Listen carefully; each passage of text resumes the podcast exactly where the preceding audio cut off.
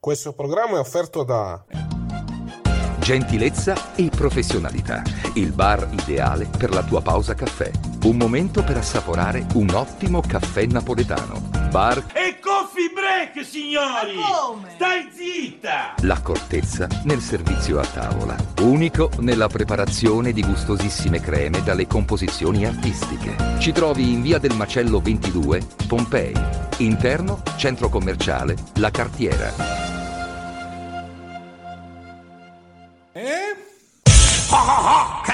Ridere! Bello, bello! WineLivery.com Vini, birre, drink a casa tua subito, consegna in 30 minuti alla temperatura ideale direttamente dal produttore, così risparmi. WineLivery.com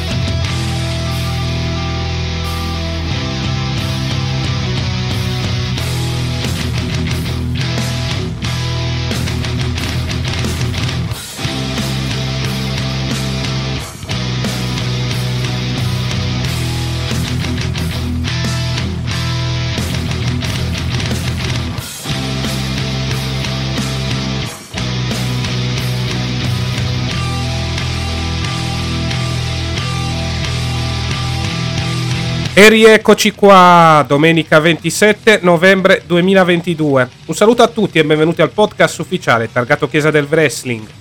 Io sono Casta e con me, come sempre, c'è il buon Nick. Ciao Casta, ciao ragazzi, ciao a tutti, come avete passato questo bel Black Friday? Spero bene, ovviamente. Sì, sicuramente è stata una giornata interessante per i milioni di persone che hanno approfittato del Black Friday per effettuare acquisti o regali natalizi.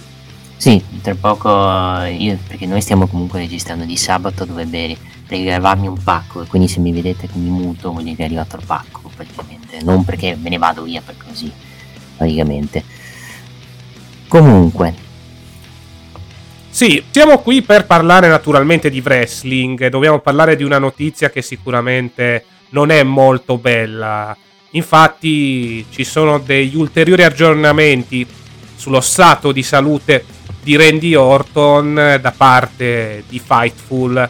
Per Randy Orton si è resa necessaria una fusione alla parte bassa della sua schiena e rimarrà fuori per un lungo periodo di tempo. Non ci sono piani creativi per lui, così come non c'è una previsione per il suo rientro. che questi tipi di infortunio portano due cose. Lungo periodo di stop o addirittura un ritiro. Che diciamo per la carriera di, di Randy Orton si ritirerebbe anche abbastanza non tanto, non, non- tanto vecchio, comunque ancora, ancora comunque 3-4 anni potrebbe farli ancora, però per quello che ha fatto diciamo che anche se si ritirasse comunque lui ha fatto tutto perché ha vinto il titolo del mondo, ha vinto la Royal Rumble, ha vinto il Money the Bank, vinto i titoli di coppia, ha vinto questo, cioè Randy Orton avrebbe fatto tutto. E in questo momento a parte Riddle mm, c'è una faida con Riddle non è che vedo tante cose da fare Randy Orton. Quindi vediamo un po' questa situazione di questo intervento alla schiena. Vediamo soprattutto quanto dovrà stare fermo ancora. Perché se con questo intervento che ha fatto sicuramente salterà via Rumble quindi ritorno ce lo evitiamo diciamo che questo momento non è una buona situazione per lui perché comunque è fermo da se non sbaglio è fermo da praticamente dall'estate e quindi rischia di star fermo di saltare anche WrestleMania perché comunque questi tipi di intervento richiedono uno stop anche lungo anche di 5, 6, 7, 8 mesi. Quindi per quello che per come vedo la situazione di Randy Orton sarebbe già un miracolo vederlo tornare sul ring in estate.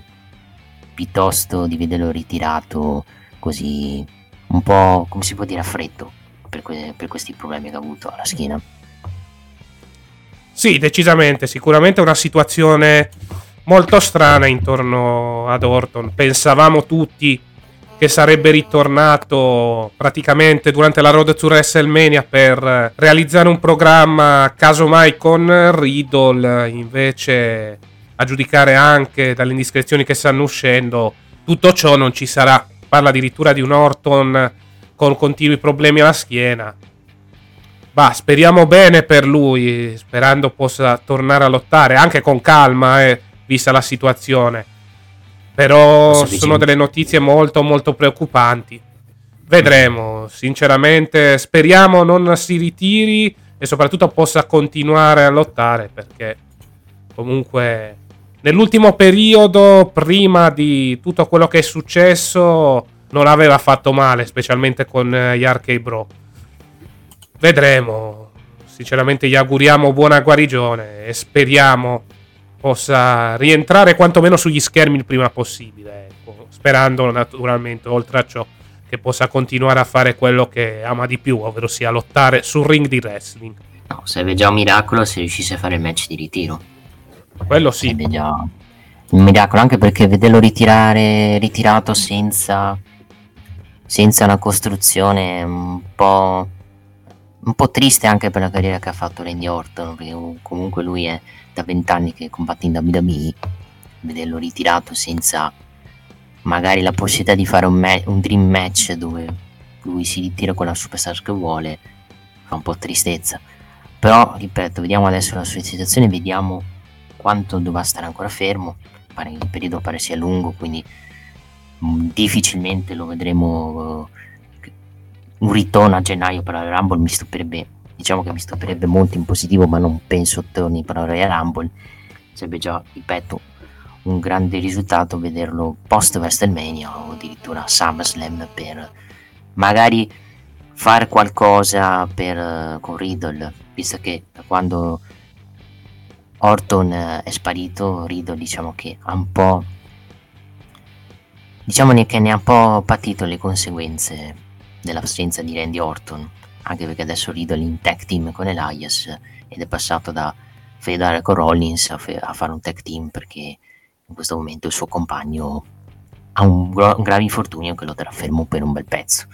Questo ti fa anche capire che diciamo che certi personaggi patiscono molto la mancanza di lottatori che li hanno fatti crescere e che li hanno fatti diventare qualcuno. In Emmy roster soprattutto. Sì, esattamente. Vuoi parlare di qualche altra notizia, Nico? Oppure andiamo avanti? Ah, di Damien Priest che ne pensi? Eh, che gli hanno dato l'oro di Blank, che gli hanno proposto l'oro da, cos'è, della Marvel praticamente? Beh, sicuramente come Luke ci potrebbe stare come personaggio della Marvel. Alla fine ricorda anche quei personaggi molto oscuri, quindi non mi stupirei di una scelta del genere. Sicuramente può essere una buona cosa per lui specialmente in un periodo dove sta facendo praticamente solo da bodyguard del Judgment Day, quindi ti dico, per me sicuramente è una buona notizia, ecco, specialmente in un periodo dove all'interno della federazione di Stanford viveva un momento, una situazione di stallo.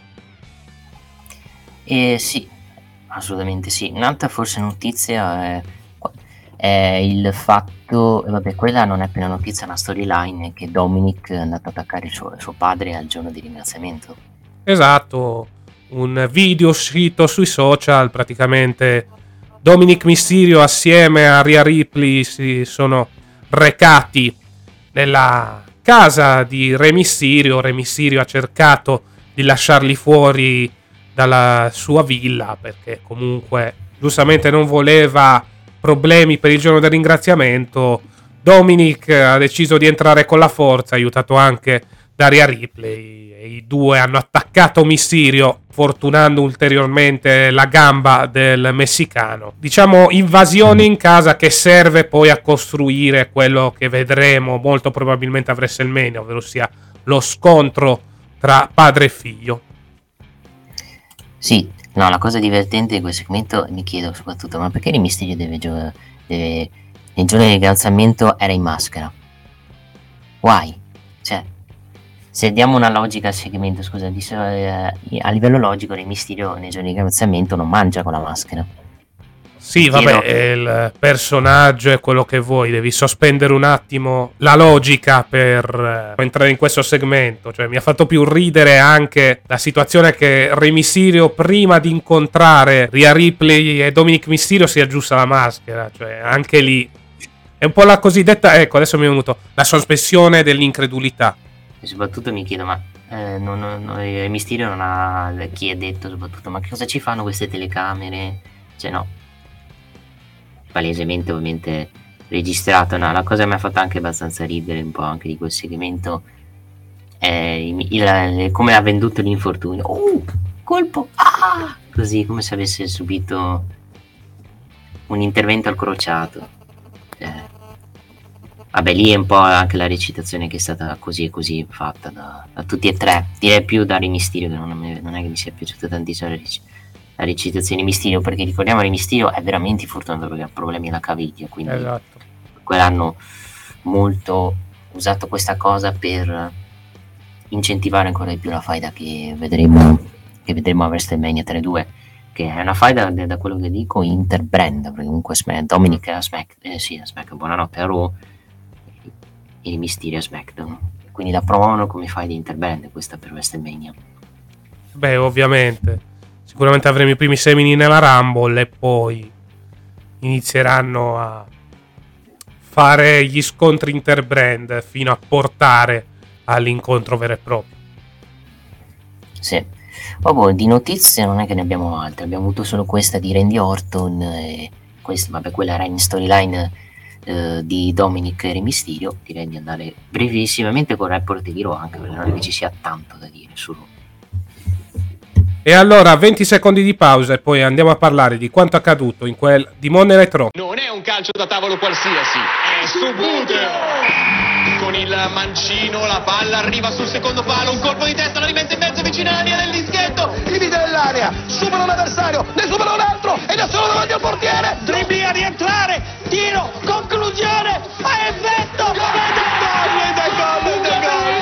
Subuteo puoi rivivere tutte le emozioni del triplete, sempre a casa tua. Subuteo! E questa è la mia squadra del cuore. Vai. E rieccoci qua per parlare di quanto accaduto nel Gom Show del brand rosso per quanto riguarda le Survivor Series, ovvero sia Monday Night Raw. Allora, a livello, di, a livello di puntata posso dire non è che sia successo granché, perché comunque i Raw pre, pre PPV sono sempre così, non, non puoi aspettarti dei grossi colpi di scena.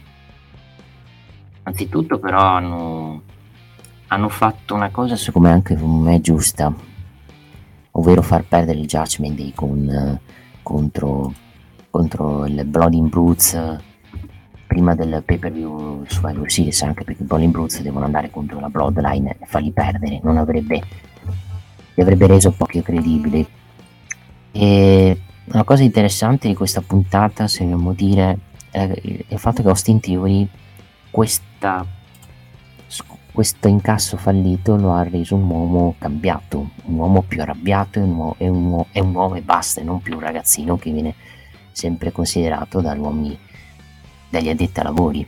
Un uomo più determinato. Sì, più determinato, più determinato. E l'abbiamo visto praticamente nel segmento Rissa che ha fatto poi con Bobby Lashley dove praticamente se, poi c'è andato di mezzo Mustafa Ali che è praticamente il, il punching ball di Bobby Lashley praticamente.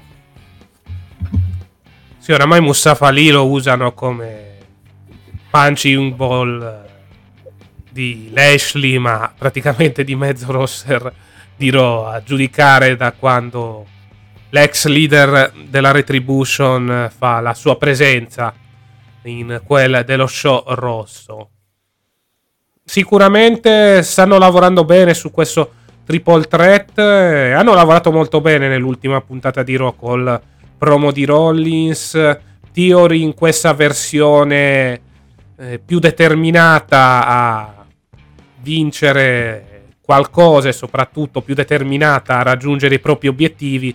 E questo Lashley che comunque rimane sempre mina vagante, un Lashley sempre più incavolato, ecco, non solo per la questione dei titoli Stati Uniti, ma anche per la questione riguardante il match di Crown Jewel contro Brock Lesnar.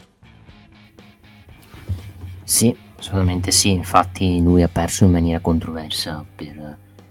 mentre stava facendo l'art lock ai danni di, di Brock Lesnar, con Brock Lesnar che ha fatto una culla e l'ha schinato in maniera irregolare. Poi, se guardiamo poi nelle, nelle immagini, praticamente. Più che altro qui nel, nei match sono tutti tre heel, se guardiamo, perché cioè, questo, anche Seth Rollins nel promo che ha fatto ha citato Cody Rhodes ed è stato un promo quantomeno meno face di quello che abbiamo visto. Sì, esattamente. Ricordiamo che eh, Cody Rhodes è fuori per infortunio dopo l'Elinassella realizzato tempo addietro contro eh, Seth Rollins. In realtà l'infortunio c'era già stato prima, ma come ben sappiamo tutti, Rhodes nonostante ciò ha deciso di lottare lo stesso. Il fatto che venga nuovamente citato lascia pensare comunque a uno scontro per la Rumble, sicuramente.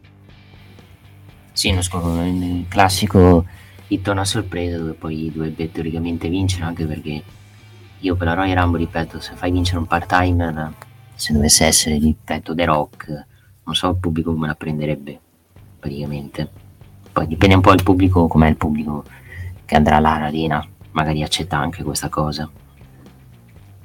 Esattamente.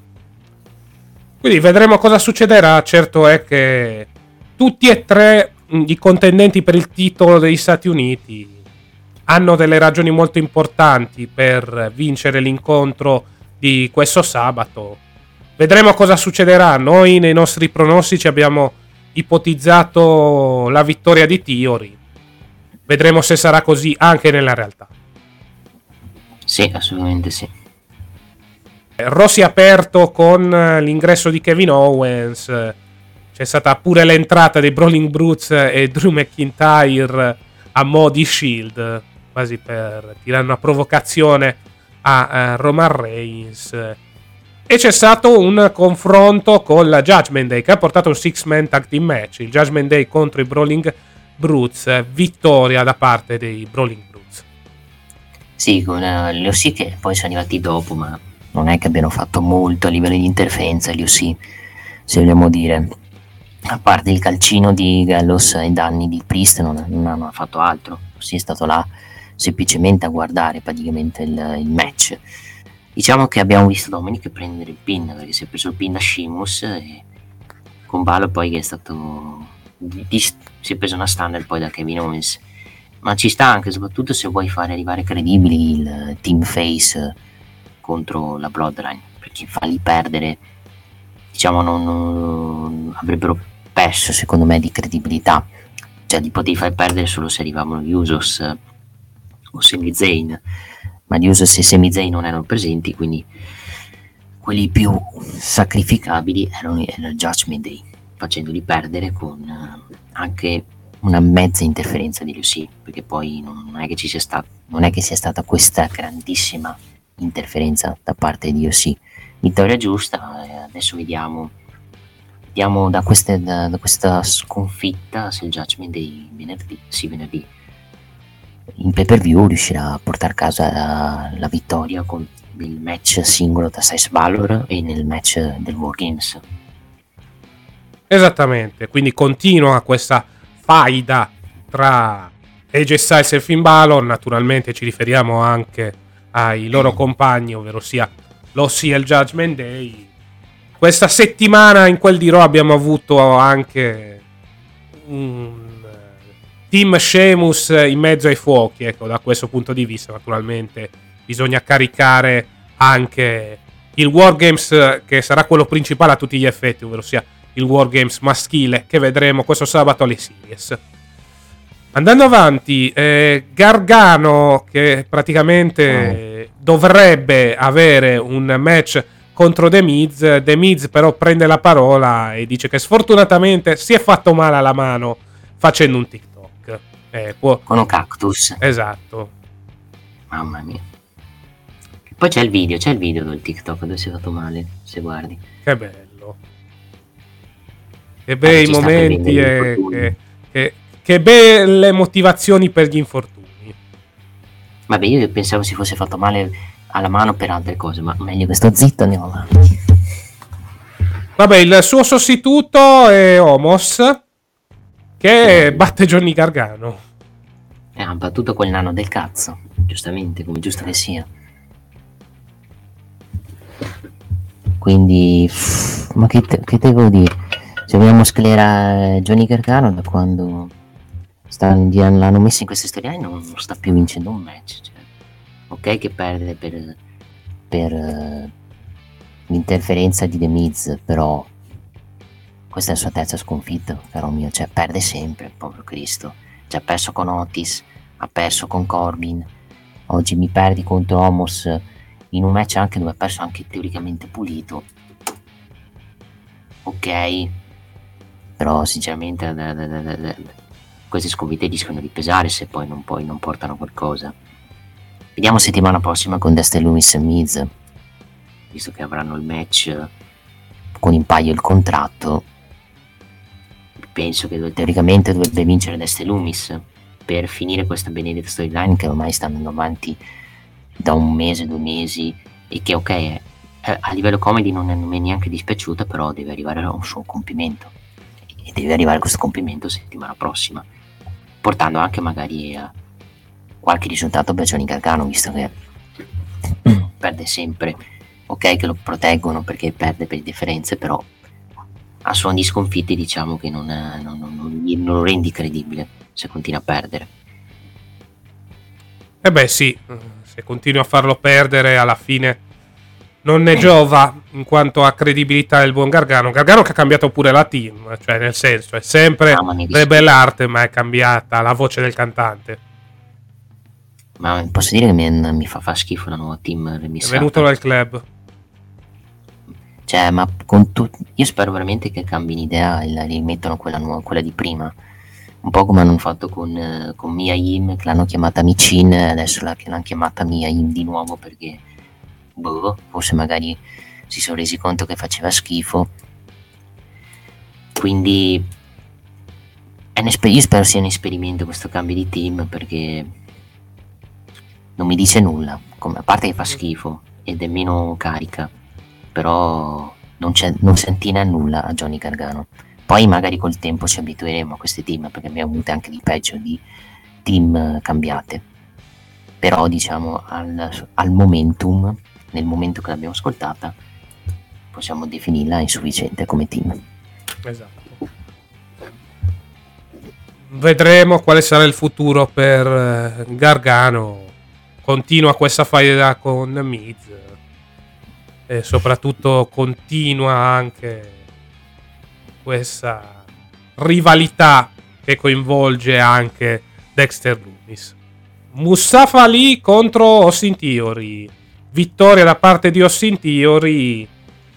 Subito dopo il match Theory continua ad inferire, ma eh, Bobby Lashley compare sul Titantron. Da lì parte un lungo confronto tra i due che porta anche un inseguimento nel backstage. Sì, con poi Musta, con Austin Theory che poi usa da mo di scudo Mustafa lì a danni di Bobby Lashley, con poi Bobby Lashley che infedisce poi sul povero Mustafa lì che ormai di settimana in settimana si presenta sempre con una fascia in più, perché comunque settimana in settimana il povero Mustafa lì le prende, continua a essere testardo, ad essere il classico underdog che comunque nonostante i problemi infortunio non si arrende, non molla, ma per colpa di queste debolezze, diciamo, gli, gli, gli causano poi queste, queste, queste sconfitte, praticamente. Esatto. Mm, sì, sì. Andiamo avanti anche perché eh, la situazione riguardo al titolo dei Stati Uniti è stata già discussa all'interno di questa recensione Alpha Academy contro Elias Matt Riddle. Vittoria da parte dei Face che si vendicano delle due sconfitte in singolo delle due scorse settimane. Eh, volevate lo split di Riddle e Elias? No, rimangono in tag team e funzionano pure col pubblico. Perché il pubblico comunque ha risposto bene al team di Riddle e Elias. Bah, sinceramente, io ripeto, per quanto Elias non odio, però questo, per Riddle per me questa è una relegazione dovuta soprattutto al, al, alla questione Randy Orton e alla, delu- alla fine faida deludente con Seth Rollins del Fight Pit di Extreme Rules, perché se no non mi spiego il motivo perché l'abbiano relegato in tag team con Elias. Perché sì, anche perché penso che Matt Riddle in questo momento qualunque faida la, pu- lo puoi mandare è occupata. Perché Appunto. Seth Rollins l'hai già fatto 4-5 volte, direi anche basta. Devi farlo molto prima questo match degli Stati Uniti. Poi l'ha già fatto e anche perso. Il campione mondo non c'è mai. E chi mandi conto non è, non è che c'hai. Non è che c'hai gente, tu dici Judgment Day, ma il Judgment Day già in fare da quello sì, quindi è occupato anche quello. E quindi per mancanza di gente, per mancanza anche di un campione, che ripetiamo, la mancanza di un campione del mondo sta danneggiando più lo show rosso che lo show blu, perché quantomeno lo show blu con le due ore che ha e con i- lo star power che ha riesce comunque a fare uno show sempre ottimo, buono e sufficiente. Mentre Raw con l'ora in più fa molta molta fatica e l'abbiamo visto anche oggi in, nell'ultima puntata. Sai quanti cazzo di recap hanno mandato? E anche di promo di Survivor Series, una migliaia, perché praticamente avevano già occupato tutto e costruito tutto per pay per view. E Eh quindi beh, si sì. sono trovati in questa situazione praticamente. Ma il problema di avere tre ore, cioè, alla fine devi cercare di riempire. Il fatto che siano pure senza campione svantaggia ancora di più la situazione. Lì ti devi inventare qualcosa. L'unica cosa che ti viene in mente è mettere recap su recap. Eh, quello è il problema. quello è il problema. E voglio, voglio precisare, non è solo pro- non c'era solo con eh, Triple H questo problema, c'era anche con Vince il problema delle tre ore. Infatti poi le tre ore erano, pesan- anco- erano ancora più pesanti con Vince McMahon, praticamente. E voglio non voglio essere nei panni di Triple H, soprattutto nel gestire tre ore di show. Anche lo stesso Tony Khan farebbe fatica a gestire tre ore di show. Perché comunque con tre ore il pubblico sa cosa sa, soprattutto quali sono le ore dove succedono cose e le ore che non succedono cose. Quindi praticamente tre ore sono veramente, almeno tramite nei, tramite nei speciali importanti, sono veramente difficili da guardare. E posso capire il fatto che SmackDown è molto, uno show molto più godibile, molto più gestibile rispetto a Raw, che invece ha tre ore, praticamente. Quindi per questo considero Raw uno show che ha bisogno anche del ritorno del titolo del mondo, perché ok, stai valorizzando i titoli Stati Uniti come quasi un titolo mondiale, però allo stesso tempo gli altri, tipo il Judgment Day che potrebbe essere una stable dominante, non può andare per nessun titolo perché i titoli di coppia sono ostaggio degli Hill, il titolo del mondo è ostaggio di- del campione Hill e non ne parliamo del, di- di- degli Stati Uniti che teoricamente è di un Hill, che è Seth Rollins. E quindi non posso mai spiegare al volo il Judgment per quel motivo. Sì, esattamente. Quindi questa è un po' la situazione generale che sta svantaggiando specialmente in questo periodo Matt. Sì, assolutamente sì. Promo con JBL e Baron Corbin che praticamente prendono in giro Albany. Interviene Drew McIntyre. JBL lo chiama il William Wallace dei tempi moderni e gli chiede come stia andando la Scozia ai mondiali. Poi finge di correggere la gaff, sottolineando che la Scozia non si è qualificata. Vanno avanti Eh. con questo confronto per eh, qualche eh, minuto, poi diciamo rifila un destro al volto. Naturalmente ci riferiamo a McIntyre, a Corbin, mentre JBL gli urla dietro che è stato scorretto. Esatto. No, voglio riferire a JBL, ma come sta andando negli Stati Uniti mondiali? A due punti, hanno fatto un gol gli Stati Uniti. Ne ha fatto, ne ha fatto mi sembra uno gli Stati Uniti, però è a due punti. Cioè, dovrebbe stare anche zitto gli Stati Uniti, vedendo come sta andando al mondiale. Sì, decisamente, però vabbè, si è voluto fare questa battuta per cercare di parlare anche dei mondiali di calcio, mondiali di calcio che vanno in onda su un canale dove eh, c'è uno show WWE durante la settimana, parliamo naturalmente di Fox, però USA ha voluto fare questa citazione, soprattutto questo promo per mostrare anche ancora una volta, anzi per dare eh, tempo televisivo a Corbin e JBL. Ecco. Sì, tanto aggiornamento calcistico la Polonia 1-0 con l'Arabia Saudita, con Zelischi al 39esimo. Esattamente. Se, vinta Sì, questo confronto poi porta a un match Baron Corbin contro Drew McIntyre, vittoria da parte di McIntyre. Interminabile quel match. Quanto cazzo è durato quel match? Mezz'ora tipo. Tra tre spot e E ritorniamo al punto di prima, devi riempire le tre ore. Questi sono i risultati. Sì, ma dare, dare mezz'ora a Corbin McIntyre, ma sono pazzi, cioè dai. Cioè non finiva più sto match, veramente. Io ho dovuto fare due skip per, per, per cercare di finirlo, praticamente. Poi, poi eh, lasciamo perdere il finale, come è stato il finale con Tozawa che è tornato nella versione 205 live che è andato rubare il cappello a JPL. Queste sono le belle interferenze. Non che cambi molto per lui, Jobber era e Jobber rimane. Mm. Il problema è che Corbin dice: Ah, ma vedete, Corbin adesso lo stanno pushando, vedrete, mm. vedrete che lo manderanno di qua e di là. Perde per adesso in faida con Tozawa. Non che mi dispiace perché quantomeno lo lasci là nel, nel mid carding e evita di andare per titoli del mondo, titoli secondari. Esatto. Quindi vedremo cosa succederà. Mm, vabbè, McIntyre che vince e tiene alta la sua credibilità in vista dei Wargames. Corbin, vedremo nelle prossime settimane. Adesso c'è questa faida con Tozawa. Vedremo se poi avrà qualche title shot per i titoli minori. Siamo, vabbè, con uh, l'OC che praticamente cerca di hypare il match in, tra Finn Balor e AJ Styles delle series. Soprattutto sì. Eh, parte anche un bel rissone col Judgment Day. Sì, un bel rissone che diciamo fa sparire Mi, Michin, come si chiama Michin Miaim, praticamente poi nel match tra Asuka e Ripley. Diciamo è per dare anche credibilità un po' anche al team team Hill, visto che le ha prese nel segmento iniziale. Mi fa ridere molto la telecamera che hanno messo al di fuori del, dell'arena. Che si vedeva anche abbastanza bene. Qui, che non era. Secondo me non era una telecamera di sicurezza quella che hanno messo. Ma era una telecamera da WB, quella che hanno messo sopra. Probabile.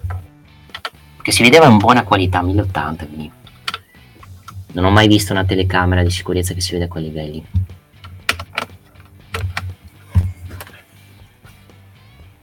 Comunque.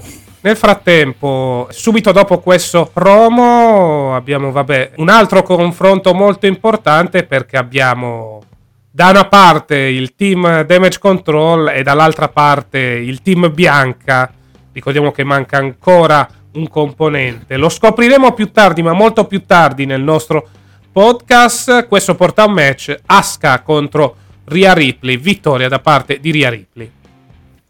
Sì, anche molto buono come match. E hanno fatto anche una cosa buona, secondo me, farla vincere pulito Ria Ripley. Non è, non è servita l'interferenza di... Cioè, non è arrivata l'interferenza del damage control e, e del team bianca, grazie a Dio anche per far capire che comunque Ria Ripley ci vogliono abbastanza puntare e magari potrebbe essere quella che potrebbe portare alla, alla vittoria del damage control se vogliono fare ovviamente Bianca Belair contro Ria Ripley per, per la Royal Rumble. Detto ciò posso dire che il, il post segmento è stato un po', un po' freddo perché comunque poi l'hanno chiuso con un replay e quindi l'ho trovato abbastanza fatto di fretta anche perché anche perché dovevano chiudere prima più che fatto di fretta l'hanno fatto anche perché dovevano riempire un po' le, le, il, come si può dire il, il, fatto che il match sia finito prima e quindi hanno dovuto fare questo post rissa e poi rimettere di nuovo il replay della rissa praticamente lì hanno sbagliato secondo me con i tempi perché sono, sono andati veramente corti là con il match, col finale e col post match, soprattutto. Non so se te ne sei accorto. Sì, sono andati molto veloci, cioè, che sembra strano per un programma di tre ore, cioè eh, abbassavi un po' il minutaggio di McIntyre vs Corbin e facevi tutto con calma.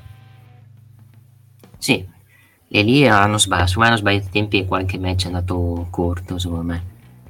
Sì. Vedendo anche perché hai dato McIntyre in mezz'ora.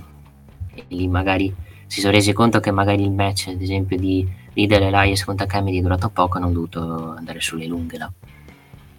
Eh beh sì, esattamente. Quindi hanno dovuto accorciare il main event. Che altro un'occasione sprecata perché potevi dedicare tutto lo spazio disponibile accorciando naturalmente i, i vari incontri precedenti per dare una vetrina importante a, al match che eh, fondamentalmente sarà il main event di Raw, ovvero sia il team bianca contro il team damage control. Sì, assolutamente sì.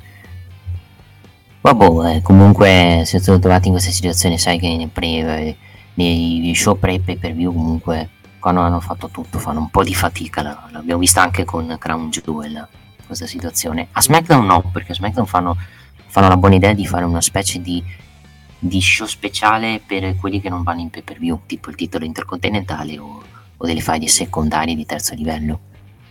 Esattamente. Va bene, questo era Monday Night Raw show assolutamente per quello che ho visto è stato anche sufficiente come show. Paga molto le tre ore questo show perché ripeto le tre ore si sentono tantissimo per uno show come quello rosso. Il segmento è stato um, quello finale ho detto sono andati abbastanza corti hanno dovuto allungare molto con poi la rissa e coi, poi con i tanti replay. E mi sta, mi sta molto piacendo il nuovo Austin Theory che stanno costruendo, perché stanno costruendo uno Austin Theory più serio, meno cazzone. E su Riddle Elias semplicemente cercano di tenere impegnato Riddle perché sennò no i suoi piani sono non fare un cavolo per, per uno o due mesi, vista la mancanza di Randy Orton. Quindi mettiamo in tech team, li facciamo fare qualcosa e poi vediamo se questo, questo team con Elias funziona che magari potrebbero mai riciclarlo per magari qualche data shot al titolo di coppia.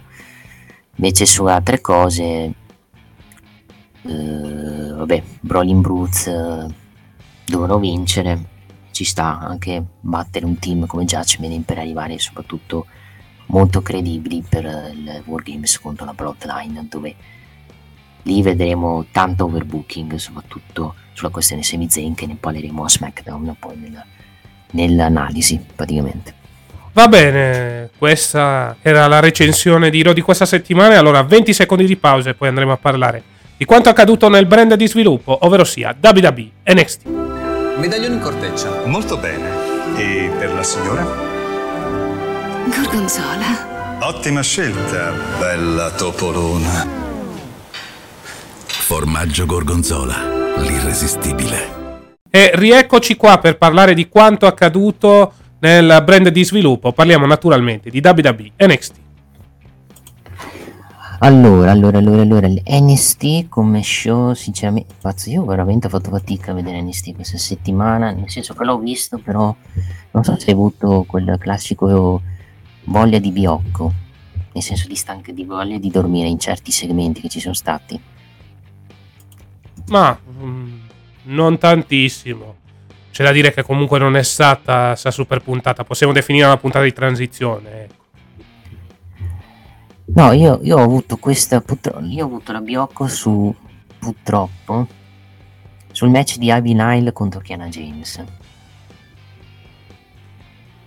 È stato veramente è stato un match che definire. Come si può trovare un termine per non incavolare? Definirlo Boccia media. Una merda. No, boccia media no. no, no merda noioso. liquida, diarrea. No, noioso, noiosissimo. L'ho trovato noiosissimo. Che Anna Jane, con tutto rispetto, viene a dire è una cagna sul ring, diciamocelo. Ah, è sca- non è a livelli di scarsezza di Lash Legend, però veramente il match non mi ha detto mm. nulla e non mi dice nulla. Sì, un match anonimo. Cioè, cioè mi, come personaggio può funzionare nel main roster, ma NST con tutto rispetto, se questa è la qualità a livello di ring siamo ancora molto molto lontani Infatti ci sono molte lottatrici che secondo me nella divisione femminile sono molto meglio di lei a livello lottato. E nei match di martedì che ho visto veramente Annie Nile sappiamo benissimo che sono dai la lottatrice esperta, brava, fa molta molta molta fatica. E l'abbiamo visto nel match contro Kiana James, praticamente. Il resto la faida con Kiana James, la questione del bar, mamma mia, ok, cioè, ok, cos'è? Si prende il bar, cosa fa diventare uno studio di avvocati? Cioè, sono quelle storyline che non è che mi interessino tantissimo di NST, che c'entrano proprio zero con NST, questi tipi di storyline, però serve per evolvere il personaggio. Servono per evolvere i personaggi e per dare qualcosa da fare ad alcuni wrestler. Comunque, Fallo LA viene promossa eh, specialmente nello show televisivo principale, così come anche Kiana James. E quindi, avendo un minimo di spazio, le mettono lì, ecco, l'una contro l'altra. Dovrebbero sfruttare un po' di più level up, ecco, da quel punto di vista. Però, level up è praticamente suo 5 live eh, dei bei tempi, ovvero sia qualche match per provare le, i vari lottatori e le varie lottatrici e basta senza storyline in mezzo. Ecco. Sì, level up che io non, io non, vedo mai, non ho mai visto level up in vita mia, sinceramente. Ma perché fondamentalmente sono solo match. Cioè, per dirti, a level up oggi c'erano dei bellissimi match tipo Elettra Lopez contro Mali Miller, Damon Camp contro Dante Chen e Sion Queen contro Tuck Ledger. Ok. Benvenuto Velocity, dovrebbe da dire. Esattamente. Eh, per quella è la qualità, ragazzi. Cioè, non è che puoi fare dei match top in uno show che non se lo caga nessuno, praticamente. Però, in, in generale, allora, non, non mi ha fatto più incazzare questo segmento. Perché questo è un match, non era un segmento. Mi ha fatto eh, incazzare un po' il segmento delle tossi a trash anche per quello che è venuto poi dopo, che mi viene il terrore. Ovvero, ovvero che si, eh, mi, ho il terrore che da Tossi e Trash non si prende anche i titoli di coppia, visto che le hanno prese Kedin Katen e Cassie Cantanzaro praticamente. Katana Chance adesso si chiamano più Cassie Cantanzaro anche perché no, fa cagare veramente. Katana Chance come nome fa schifo ragazzi dai. E il mio terrore è che veramente Toss Attraction ha non so se se lo fa se questo match lo fanno già settimana prossima lo fanno a deadline possa avere tutte le cinture per ritornare a dominare la divisione femminile. E sinceramente io mi sto anche un po' rompendo le palle di vedere una Mandy Rose che vince il match sempre alla stessa maniera, ovvero grazie all'interferenza di qualcuno, l'interferenza de, delle altre due, perché sennò veramente diventa i, un po' come i regni di Jinder Mahal, dove Jinder Mahal vinceva per le interferenze praticamente. Eh, ma questa è la diretta conseguenza per aver eh, raso al suolo tutta la divisione femminile. Adesso cerchi di buttare nella mischia Nikita Lions, che in teoria aveva una faida con Zoe Stark, ma vabbè. Eh, ma magari, magari, no, scusa, magari la mettono nel, come si chiama, nell'anno Survivor e se la gioca con Zoe Stark eh, no, e Rossem Perez e Indy Arthur, perché ormai abbiamo già capito quale sarà i cinque membri. Quella, sì. Quel, que- quello sì. Mi... Sicuramente, però hai raso talmente al suolo la divisione femminile in nome di questo regno che alla fine ti ritrovi a dover utilizzare la Lions, ma soprattutto a dover utilizzare Katana Chance e Kaden Carter per dare un minimo di storyline. Molto probabilmente ci ritroveremo nuovamente con l'ennesimo e agonizzante dominio delle Toxic Attraction. Poi si prega fino a Send and Deliver, ecco. Sì, ma non è facile fino a Stand Deliver, ragazzi, è fino a aprile. Cioè, Lo so. Come cazzo come cavolo fai ad arrivare fino ad aprile? Cioè, se arrivi ad aprile, veramente che sei sulla bombola del gas, praticamente. Cioè, se già deadline te la giochi così, eh, a meno che non metti uno speciale in mezzo a Send and Deliver, la situazione è questa. No, io metto. Allora, Deadline, il mio terrore è che il titolo femminile non viene difeso e la, secondo me Mandy l'ha già fatto capire. Vedendo vedendo di, col promo dicendo ah c'è un match per l'Iron Survivor quindi qualcuno dovrebbe quindi qualcuno potrà avere la method shot quindi non difenderò la cintura quindi fai capire che sarà così Più che altro contro chi la mandi, è quello il problema. E non, la- non c'è nessuno, E ragazzi. appunto, cioè, eh, tutti. Cioè, te la mandi contro la Lions con tutto Eh. il rispetto. Con il rischio che possa anche vincere la Lions quel, quel match l'Iron Survivor. Spero di no, perché spero che Zoe Stark gli impedisca sta cosa Mm. nel, nel match con più schienamenti. Perché io ripeto, eh, nei, nei cinque, nei match eh, femminile dove ci sono 5 donne, metteranno Zoe Stark, Nikita Lyons, Rosen Perez, Indy Hartwell e Elettra Lopez. Quindi viene una merda, prepara, perché c'è anche Elettra Lopez di mezzo. Perché di, que- di quei 5, due, eh, due, sono, bra- eh, due sono cagne sul ring, di quelle 5, che sono la Lopez e... Nikita Lyons ti direi sì, però anche Indy Hartwell a livello sul ring fa molta fatica in questo periodo. Diciamo che è meno cagna, posso dire meno cagna di Nikita Lyons uh, Indy Hartwell, però non è un fenomeno, precisiamo. Se Esatto. non- semplicemente devi dargli un personaggio a Indy Hartwell perché è veramente anonima questa di Indy Hartwell che stiamo vedendo. Sì, soprattutto sta facendo poco o niente. Non credo sia messa su in alto. Cioè, Indy Hartwell veramente senza Dexter Loomis è pochissima roba, con tutto il rispetto. È anonima, ripeto, è anonima, devi dargli un personaggio. E- È come un po', mi viene da dire, un po' come Cody nel periodo WWE che quando, che quando non gli davi i personaggi non se lo cagava nessuno. Cody, quel periodo. In WWE, precisiamo. Poi quando è andato in AW è diventato qualcuno. Poi.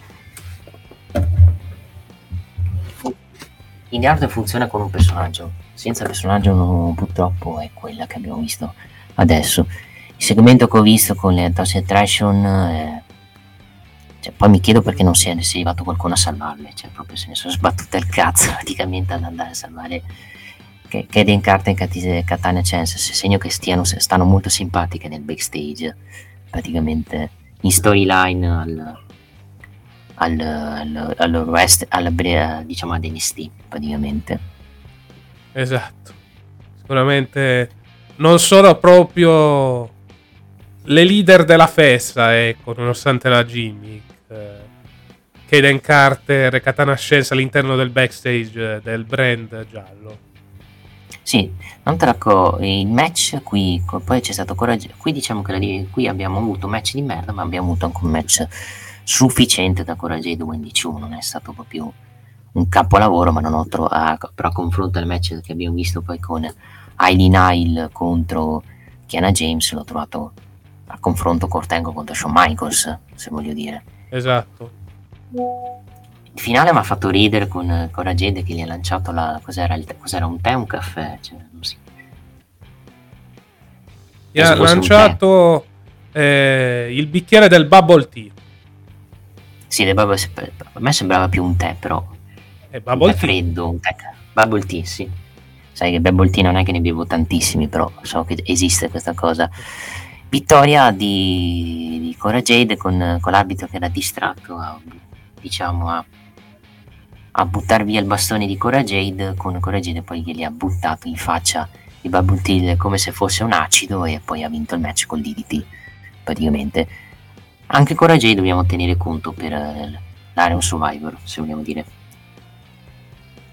Sì. Piuttosto di fare entrare Elettra Lopez, che veramente potrebbe fare disastri in quel match. Sì, sicuramente meglio lei che Electra Lopez, ma ci potrebbe essere anche alla luce di questa vittoria. Al di là della sconfitta contro Roxanne Perez viene comunque tenuta in alto, quindi non mi stupirei venga messa all'interno di questo match eh, per la title shot, cioè alla fine è uno di quei nomi sul quale si può puntare per la divisione femminile. Soltanto che il problema è Hill in questo momento, quindi è poco spendibile Sì. contro Mandy Rose, però per un match del genere ci può stare. Diciamo che Cora Jade paga il fatto che in questo momento non hanno piani per lei perché non c'è nessuno che non ci sono file diciamo importanti per lei che Mm. possono magari tenerla bloccata. Ok, ha avuto sta faida con Wendy Chu, ma in questo momento la divisione femminile è veramente a parte 3, 4, 5 persone non è che abbia un grande star power. Esatto, quindi bisognerà lavorare molto bene sulla divisione femminile, soprattutto quando finirà il regno del terrore di Mandy Rose. No, mi ha fatto molto ridere il segmento poi di Javier Bernal in cui ha stilato una lista di avversari di cui sono tutti improbabili, tipo Asium, infortunato, Elon Musk, il rapper Drake. Eh, mi ha fatto abbastanza ridere come segmento. Eh, non so se ispirazione a Chris Jericho del segmento, quella della lista del, del, del, del 2000, cos'è 99 era quel segmento? Sì, lista. quello era la lista delle mosse. Qui invece abbiamo la lista dei lottatori, che vu- lottatori barra individui che vuole affrontare Javier Bernal. Vabbè, Javier Bernal c'è anche Casta che vuole, Casta è, Casta è disponibile, basta che lo pagate viene. Ma anche Nick, cioè Nick sarebbe già pronto da subito, ve lo mettiamo dentro l'aereo per Orlando, ve lo mettiamo anche dentro una bella valigia e vedete, vi fa il sorpreso. Basta, tipo. basta eh. che mi pagano e vengo. Esatto. Basta che ci pagate anche molto bene. Facciamo, se vuoi vengo con te, dai, facciamo un bel handicap match. Tag team match. Tag team, vabbè, handicap match ci sta assolutamente. L'importante è che non ci pagano come hanno fatto Ciccio Gamer con la Mediaset, che l'hanno pagato veramente come, come un poveraccio, povero Cristo di Ciccio, Ciccio Gamer. Gamer con tutto il rispetto, non dovrebbe parlare di soldi in questo periodo, visto la situazione del fisco. No.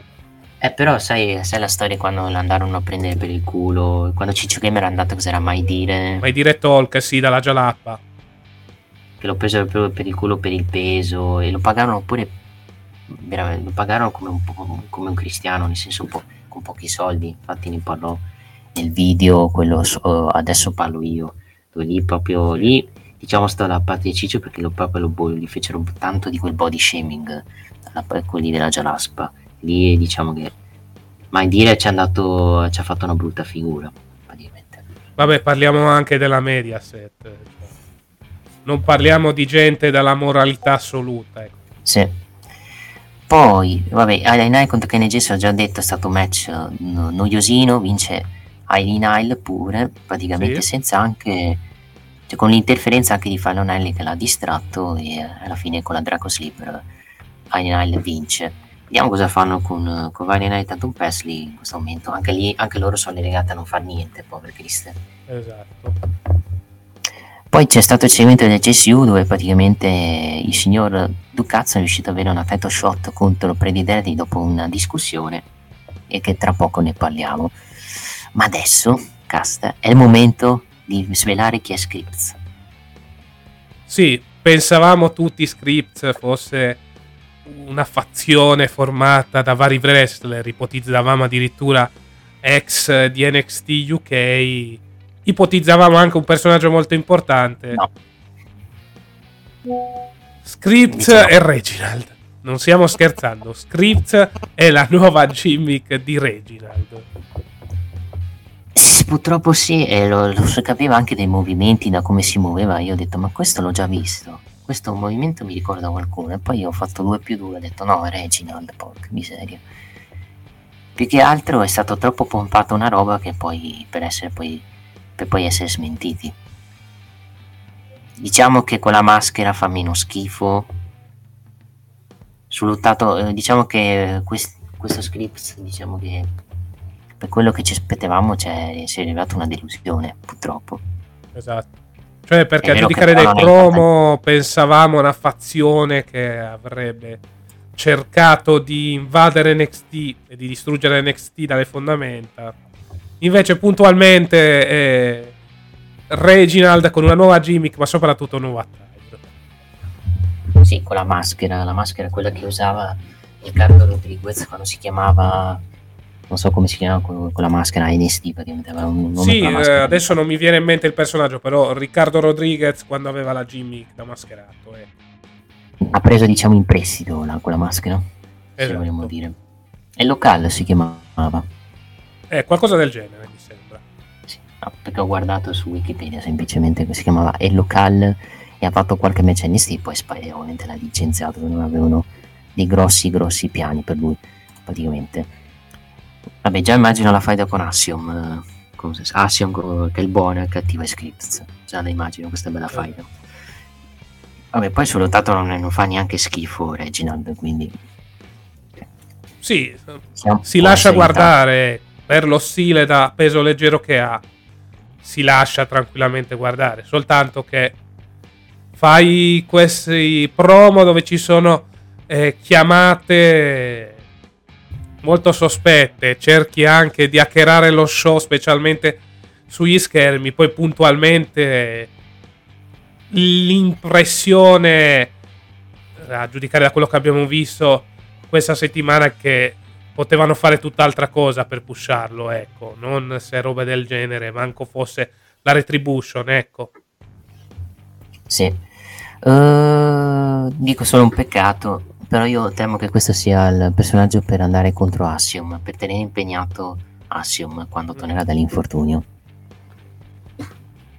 Sì, probabile. Anche perché è scritto boh, il, il, l'uomo mascherato cattivo contro l'uomo mascherato buono. C'è scritto praticamente. Quello sì, sicuramente. Potrebbero mettere in mezzo anche Nathan Fraser, sì. arrivati a questo punto. Sì. Dopo il break pubblicitario abbiamo avuto Schism con Joe Casey che iniziano a parlare del giorno del ringraziamento con, con l'intenzione di rafforzare il significato dietro questo giorno.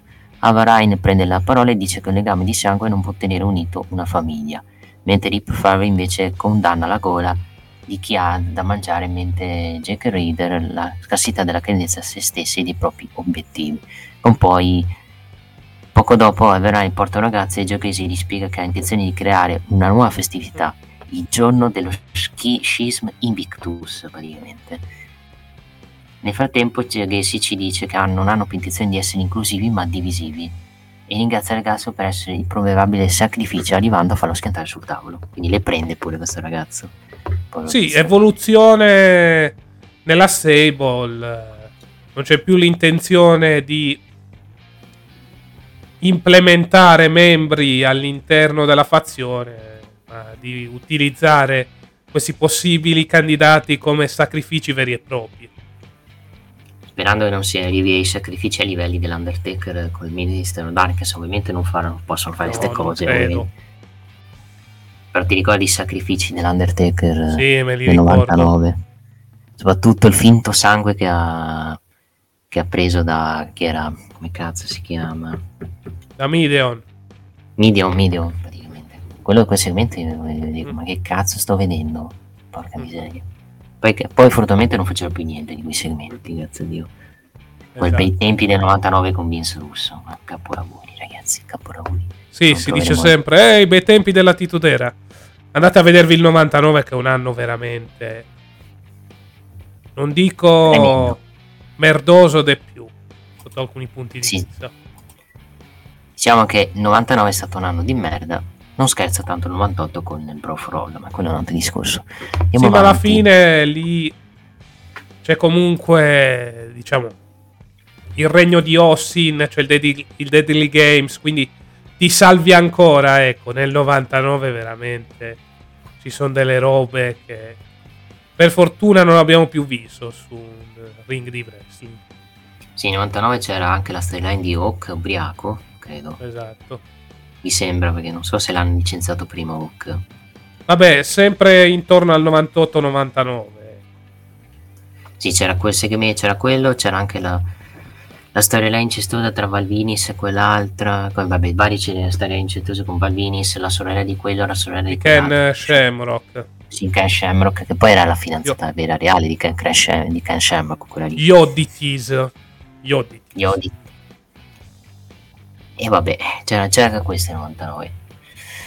Uh, poi c'è stato Trick Williams, quale assicura che Carmelo Hayes possa diventare per la terza volta campione americano e si presenta poco dopo tra i due iniziano una breve discussione con Wesley in cui le, lì riesce a dire a Williams che Hayes non ha bisogno di lui praticamente dopo il break pubblicitario Breaker fa un promo in quale accetta la sfida di Apollo Crews per Deadline e quindi a Deadline avremo Crews contro Bron Breaker praticamente. Esattamente, Poi. quindi Cruz si guadagna un po' la title shot per eh, il titolo di NXT contro Braun Breaker, soprattutto all'evento più importante tra tutti quelli che vedremo queste settimane per quanto riguarda il brand di sviluppo, ovvero sia NXT Deadline. Zoe Stark batte Soruka. Soruka è ormai diventata una jobber, povera Krista. Ci ha fatto un match, ha vinto e poi ha iniziato sempre a perdere praticamente. Anche se è giovane comunque può starci questa serie di sconfitte di inesperienza è stata meno, meno, domi- meno dominante, meno scosciosa questa sconfitta, anche perché comunque che ha avuto un po' di iniziativa. Alla fine Zoe Stark è riuscito a portare a casa la vittoria e Poi c'è stata la rissa con Nikita Lions, dove poi lei è praticamente Zoe Stark è scappata praticamente dalla rissa.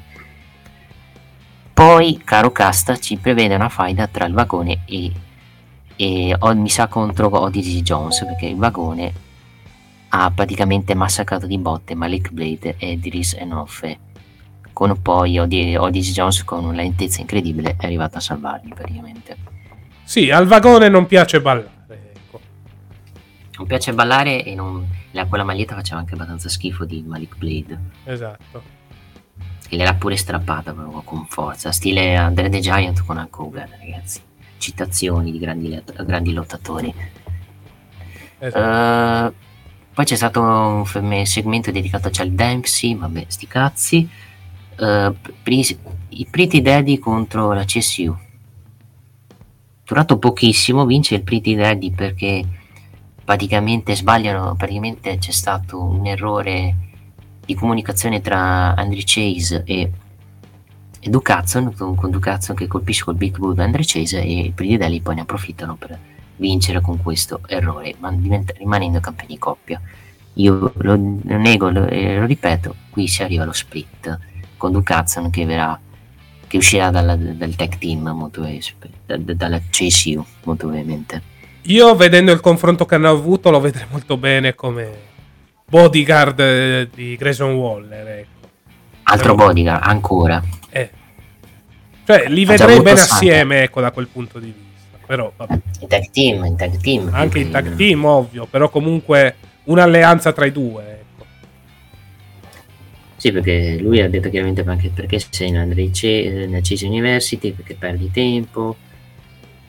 Quindi ha, sì, ha suggerito un tag team tra, tra i due che ci sta, ci sta assolutamente perfettamente.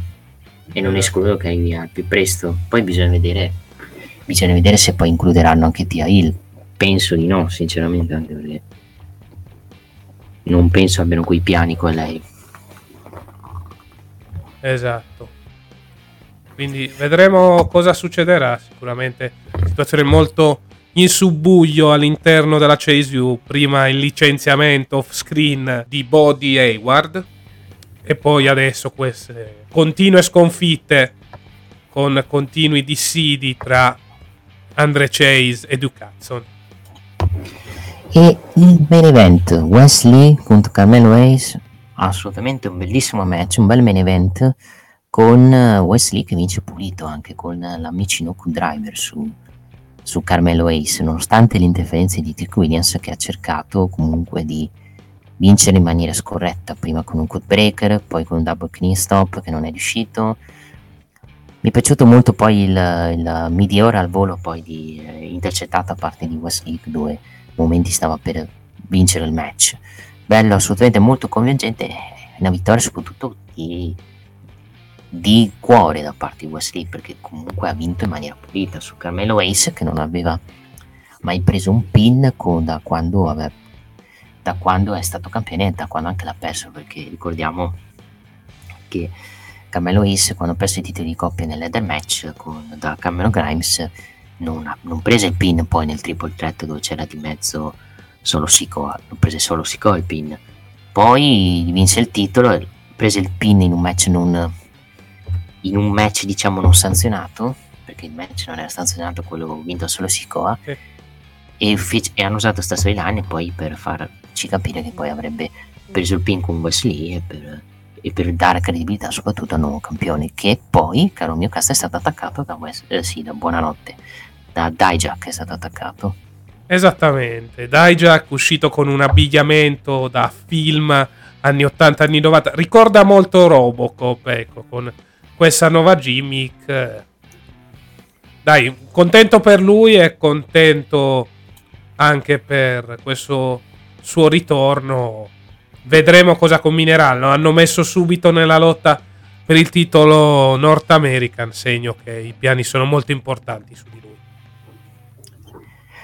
Va bene, questa è NST, una prima metà del show, ripeto, non esaltante perché ho avuto tre match femminili all'inizio, proprio mamma mia, poi è stato proprio ti voleva farti calare, ti facevano proprio calare l'interesse, poi hanno un po' rimediato con, con i match, col main event, con anche il match di coppia che non è stato brutto, e col segmento finale alla fine uno show quantomeno che la seconda ora si fa guardare molto più interessante si fa guardare con molto più interesse rispetto alla prima che invece era proprio uno show da level up praticamente.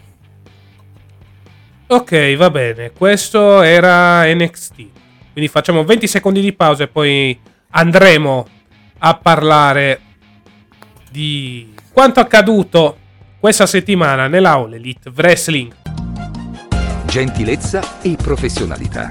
Il bar ideale per la tua pausa caffè. Un momento per assaporare un ottimo caffè napoletano. Bar E coffee break, signori!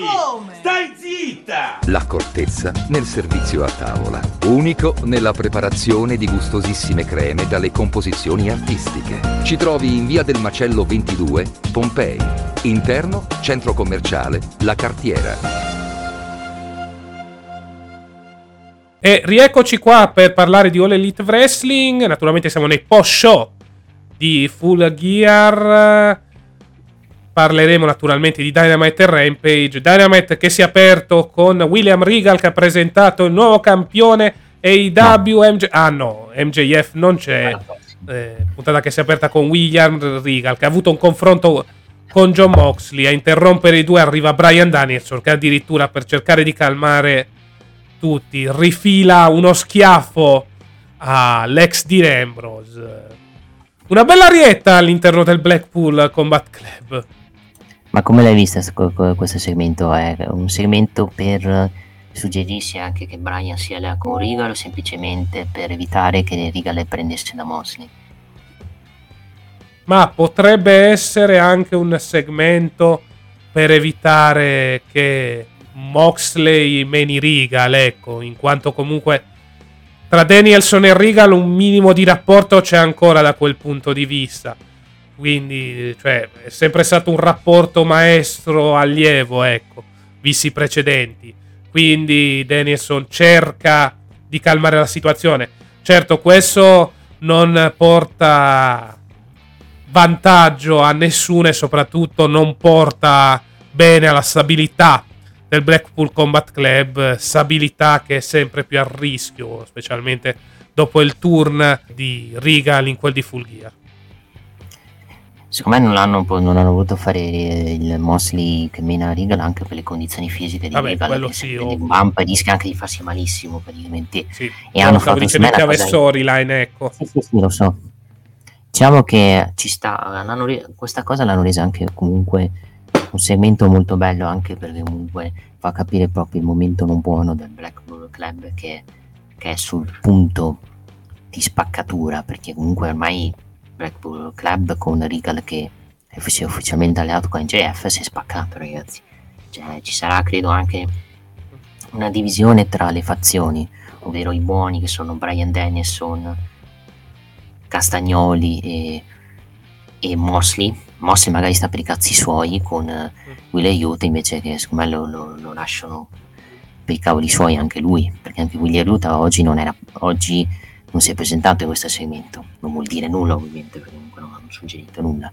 Diciamo che per come l'hanno fatto hanno, sono riusciti a giustificare in un, in un attacco di Mosley a Dani Regal ed è stato perfetto secondo me sotto il punto di vista perché faceva capire mo- l'emozione, la voglia di un Mosley di io te voglio menare, te devo menare però cioè, però so benissimo che se te meno ti mando all'ospedale, ti rovino e, e quindi devo evitare di trattenere questa cosa, evitare di fare questa cosa. Ed è senza eh, Brian Danielson ovviamente l'avrebbe menato ovviamente senza problemi. E, ed è Brian Danielson è stato bravo soprattutto a farlo ragionare a farlo a fargli capire che non era buono questa situazione di mettere le mani addosso a William Regal che ha ovviamente in Sony Storyline ha fatto una cosa brutta ovvero tradire il Black Bull Club Club praticamente creato lui stesso praticamente da William Regal praticamente con eh, poi Mosley che gli ha detto levati le palle se no ti, ri- ti ritiro ti faccio uscire proprio ti rovino ti mando all'ospedale ti, ti rovino la carriera praticamente. E questo è stato il segmento forse l'unico se vogliamo dire interessante a parte forse poi l'annuncio del la- di aver tolto il titolo, il titolo finalmente interim, perché forse Tony Khan si è reso conto che il titolo interim non serve un cazzo praticamente. Esatto. Alla buon'ora, oserei dire. Veramente, questa situazione stava diventando troppo brutta da gestire, ecco. Perché comunque avevi la campionessa di interim, poi c'avevi tutta questa situazione. Alla fine hanno optato giustamente per riconoscere il regno di Jamie. Sì. Allora, il primo match abbiamo avuto Orange Cassidy contro J.K. Vittoria di Orange Cassidy e c'è stato il ritorno della House of Black che ha attaccato tutti. Cazzo. Sì, House of Black che è tornata molto più incazzata di prima. Ha fatto fuori la qualunque. Speriamo sia uno stint migliore del primo e nulla venga lasciato al caso. Se Black è ancora rimasto in EW, nonostante di là ci sia la moglie, un motivo ci sarà, ecco. Si è rimasto eh, non escludo che possa andare per il titolo Atlantic eh, Black, visto che comunque Esatto. attaccato Orange Cassidy. E ci starebbe anche perché comunque il titolo TNT è occupato da Samuel Joe, da. Esatto. Il titolo del mondo non esce, credo, io penso, credo sei d'accordo con me che il titolo del mondo di Mon JF sarà a livelli quelli di Roman Reigns come regno.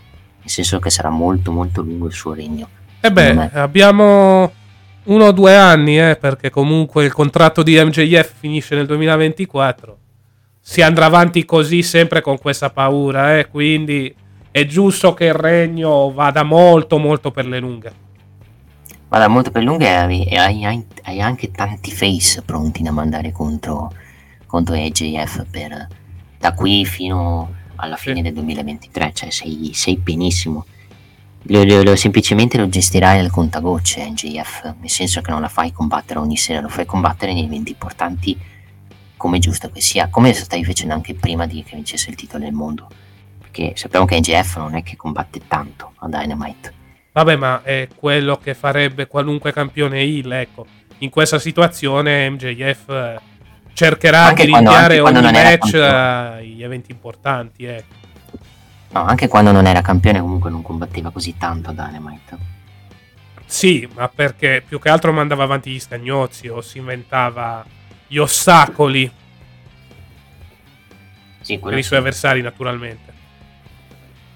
Allora, poi...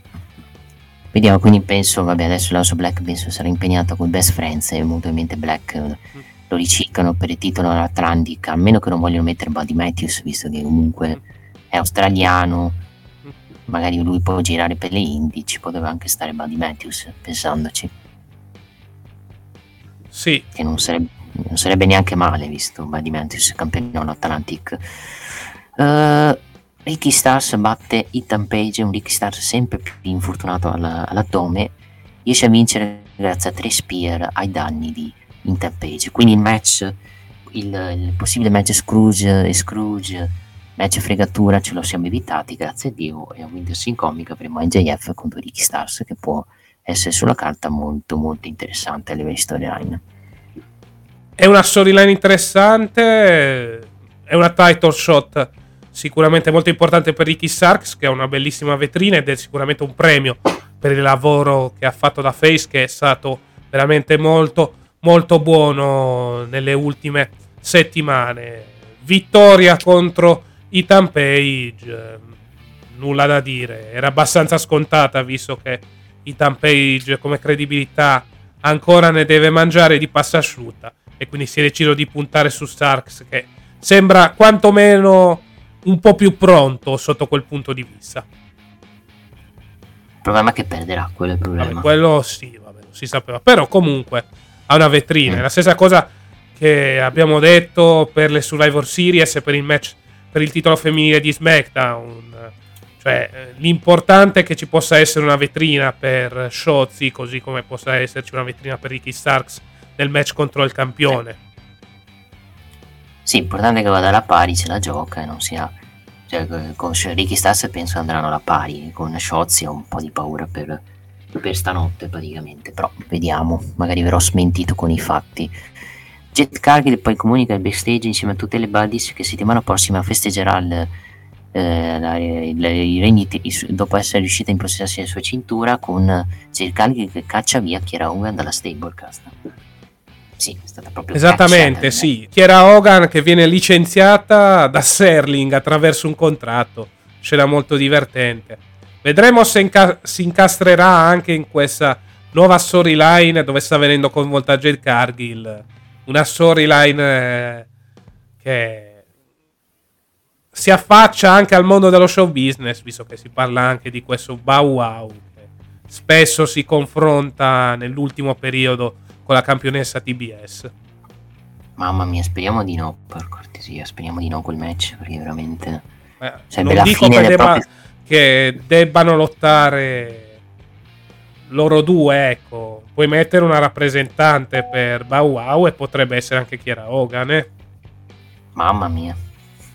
Con tutto rispetto per Kiera Hogan, però se passi da Naila Rosa a Kiera Hogan non è che migliori tantissimo. Sì, ma sicuramente non sarà un match da pay per view, eh. Lo butteranno a Rampage o da qualche Ma parte. Winter's cioè, Comic, io non escludo da Winter's Comic Rampage, escludo. per può essere, sì. Spe- e spero non vinca Kiera Hogan perché veramente passi da una star power come Jade Cargill a una, tutto rispetto, a una Kiera Hogan qualsiasi, sinceramente. Ma se non sanno nemmeno loro come togliere il titolo a Jade Cargill. Cioè, E quindi dobbiamo dargli una cialtrona. Una cialtrona. Infatti un po', un po', to- un po' vediamo Tony Khan è capace di fare questa cosa, conoscendolo. Ma vedremo. Ormai Jade Cargill ha demolito tutte. Non saprei nemmeno io chi potrebbe essere l'avversaria che detronizzerebbe eh, Jade Cargill. Io ho sempre detto Saraya. Vediamo Saraya quando sarà pronta per un secondo match. Esatto. Vediamo. Adesso è nel periodo, dobbiamo togliere la ruggine. Però, ecco, questo potrebbe essere un nome molto interessante ecco, per il titolo TBS. Poi, secondo match tra Elite e Diete Triangle, con le- l'Elite che era fischiatissimo perché era a Chicago. Sì. Io sinceramente cazzo mi sono rotto le palle delle frecciatine dell'Elite con CM Punk perché poi a un- e una e due e tre dive- diciamo che alla fine rompe le palle eh, queste frecciatine perché si, ti fa veramente capire il comportamento da bambini da parte dell'Elite. Ma dicevamo tanto di CM Punk prima donna, ma anche l'Elite non è da meno sotto questo punto di vista. Sicuramente eh, molti dicono, eh, ma è pro wrestling, è divertimento quello che vuoi, ma continuare con queste frecciatine mi sembra abbastanza esagerato, ecco, da quel punto di vista. Sì, poi eh, perché poi su Elite avevano messo anche i cori contro CM Punk che io l'ho trovato abbastanza di cattivo gusto mettere su Elite i cori contro CM Punk per far capire avete visto, lo fischiano, quindi abbiamo ragione io noi, cioè cosa ti fa capire che non hanno Diciamo che sono un filo rancorosi. Sì, perché quantomeno Tony Khan non si mette a fare ste cose, per quanto Tony Khan anche lui faccia delle stranzate, però non lo fa, non te lo fa capire. Esatto. Invece questi qui, con questi, soprattutto sui loro canali YouTube, soprattutto imitando la GTS CM Punk nel match, non è che si fanno un bel voler bene anche dal pubblico di Chicago, per quanto il pubblico di Chicago è un pubblico che comunque è stato molto divisivo nel match, comunque c'erano anche di Coria contro CM Punk, contro CM Punk. Il match in sé, alla fine l'Elite era Hill, in questo match ha perso per il colpo al martello ai, ai- ai danni di Matt Jackson che ha portato il, il Death Triangle su 0 Ok, ripeto, io dico sempre questi match rischiano a forza di fare lo stesso booking quasi simile di diventare ripetitivi. Non so se sei d'accordo. Sì, purtroppo è il brutto dei best of 7 series, cioè rischi di avere sempre match ripetitivi, ancora peggio quando si parla di un trios match, anzi una faida tra trios. Sì. Andiamo avanti e vediamo cosa succede. Adesso il Death Triangle è sul 2-0. Almeno per questa prima parte dovrebbero dominare, poi ci sarà il rimontone dell'elite, poi si arriva a gara 7, ecco. Eh, la news, quella di Rene Pacchetto, è che Thunder Rosa suo, fortu- il suo infortunio si è stato prolungato e quindi verrà privata del titolo, quindi Jamie Hater è la nuova campionessa ufficiale e viene riconosciuta anche il regno, il regno di Tony Storm anche, che poi dovresti vedere il segmento di Tony Storm sembrava che si fosse appena svegliata quando hanno fatto il segmento dove post perdita del titolo. Sì, mm, decisamente. Cioè, aveva una faccia che era tutto un programma. Sì, credo che l'abbiano quel segmento, sì, peccato, credo che sia d'accordo con me, l'abbiano fatto appena che si sia svegliata dal letto, cioè non posso O appena si no, sia svegliata dal letto o, o, dopo aver fatto la doccia dopo il match di Full Gear, perché sì, l'impressione era come era truccata, povera Crista non era neanche truccata, Tony, insomma, mannaggia miseria. Vabbè. Hanno optato allora. anche per questo look per evidenziare la delusione della perdita del titolo, ecco.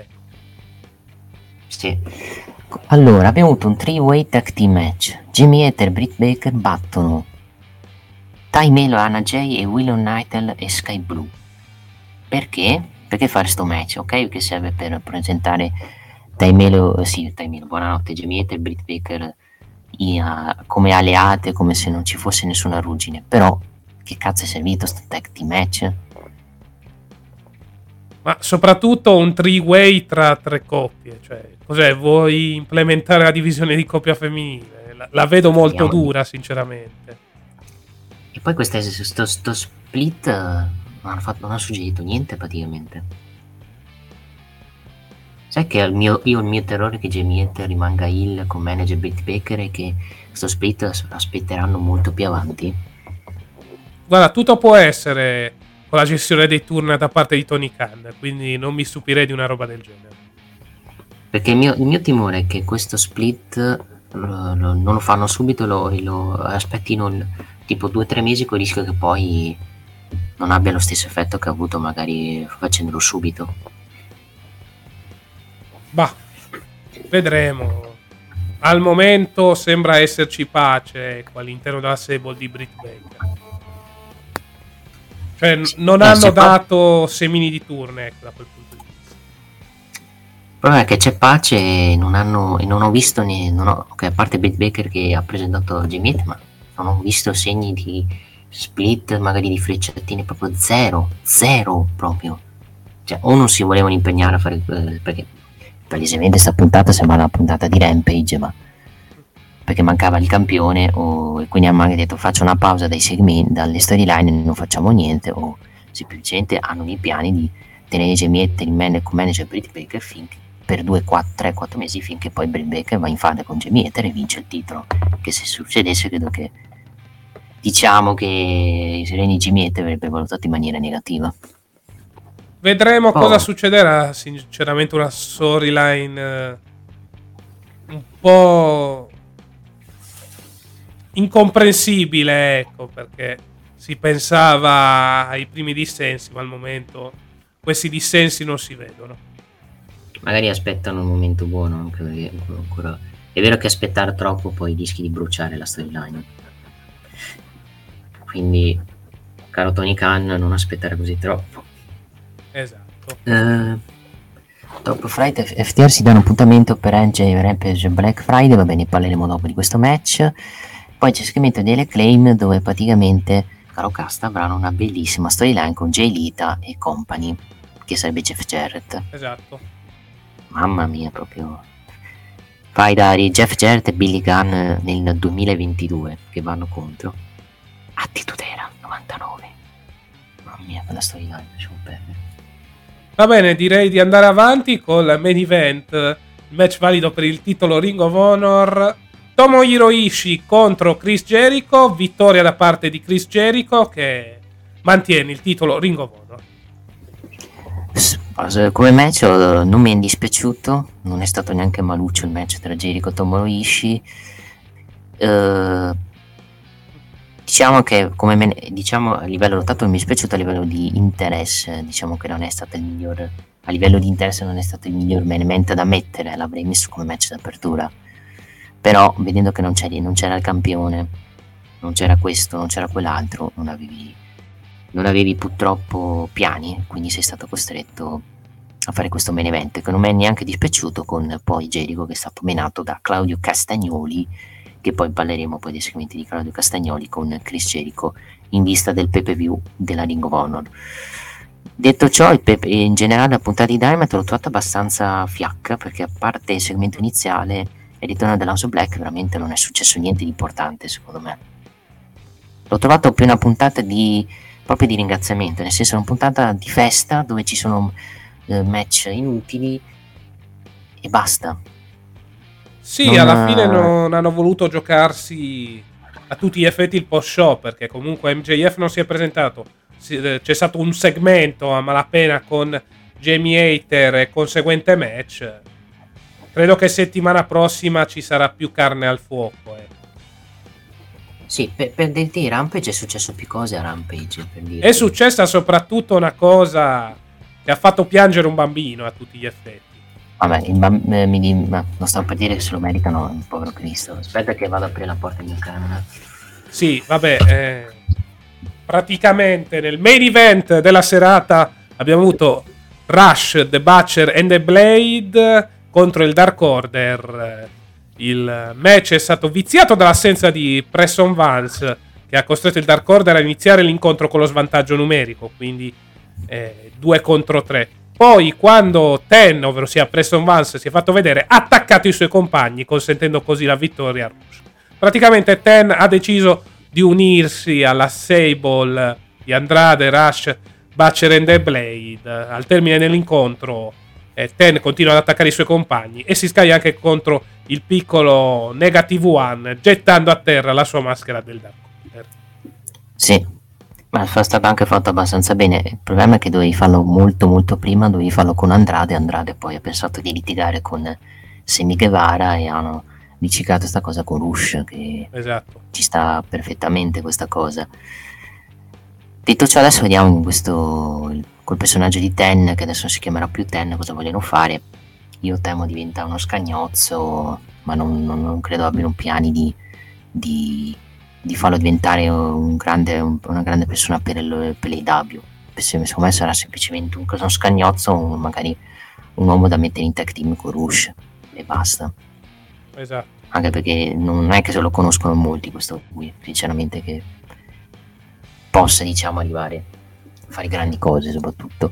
Poi su Rampage mi è piaciuto molto il match da FTR Top Flight per bello. il titolo di coppia Ring of Honor, molto figo, molto molto bello il problema è che i prossimi set di FTR sono i fratelli Guncast. Ma non avevano altro nella divisione di coppia? Mm, no, purtroppo no. Vabbè. Ci ribecchiamo, mi sa, Final Better questi Ah, qui. ancora meglio, vabbè. Dobbiamo promuovere la Ring of Honor per il contratto televisivo. Ok, Gun Club contro FTR. Va bene? Genio, genio. Stretta di mano, genio. Ovvio, eh, match top, ragazzi, match a 5 stelle. Comunque, poi abbiamo avuto il promo di Jericho che poi viene interrotto da Claudio Castagnoli che gli lancia una sfida per fare battere per il titolo Ring of Honor, visto che Claudio Castagnoli ha, negli ultimi due o tre settimane ha pinnato Jericho. Con Jericho che accetta e si sfideranno per il titolo Ring of Honor in quelli di Final Battle. Quindi si pensava diciamo a grandi avversari per Jericho, di nuovo Castagnoli per per, per, ring, per la Final Battle. Si vede chiaramente che non avevano gente importante da Ring of Honor per fare questo match. Ecco, secondo te mm, Cassagnoli si unisce alla Appreciation Society? Non avrei... Dopo il PPV forse sì, ma no, adesso no. Ok, quindi credi che Cassagnoli possa riprendersi il titolo ecco, da quel punto di vista oppure... Guarda, Dipende quando, io penso, dipende quando inizia sto benedetto show. Perché se inizia prestissimo, tipo a gennaio-febbraio, Castagnoli lo vince il titolo. Se no, penso che Jericho lo mantiene. Il problema è che poi Jericho non ha più avversari per Beh. questa benedetta cintura. Quindi non vorrei che magari Tony Khan pensi non abbiamo, non abbiamo più avversari per Chris Jericho, faccio vincere Castagnoli e poi lo faccio rivincere Jericho quando manca due o tre settimane al show sarebbe un casino però vedendo la mancanza di star power e di gente mh, mm, importante per l'arrivo Connor soprattutto ex campione non puoi fare altro che questo anche perché Daniel Bryan l'hai già fatto due o tre volte e direi anche basta esatto Castagnoli la seconda volta e sinceramente visto anche che Castagnoli ha avuto un regno anche non così lungo gli ridarei il titolo però non sono nella testa di Tony Khan e Tony Khan fa, potrebbe fare il contrario. Eh, Praticamente. Poi Darby Allin contro Anthony Henry, non, neanche questo mi è dispiaciuto, però il match, da, match praticamente da dark, veramente nessuno può pensare che Darby Allin potesse perdere questo match. E queste sono le conseguenze, finita faida con Jarrett e company non, sa- non hanno piani per Darby Allin, povero Cristo. Questa è la situazione. I Rakushida invece hanno piani, ovvero faida con, eh, con Penevole Ford e Ellie, visto che poi Yakushida batte Queen a, a minata nonostante l'interferenza di Ellie e di company, squasciandola in un, in un minuto praticamente.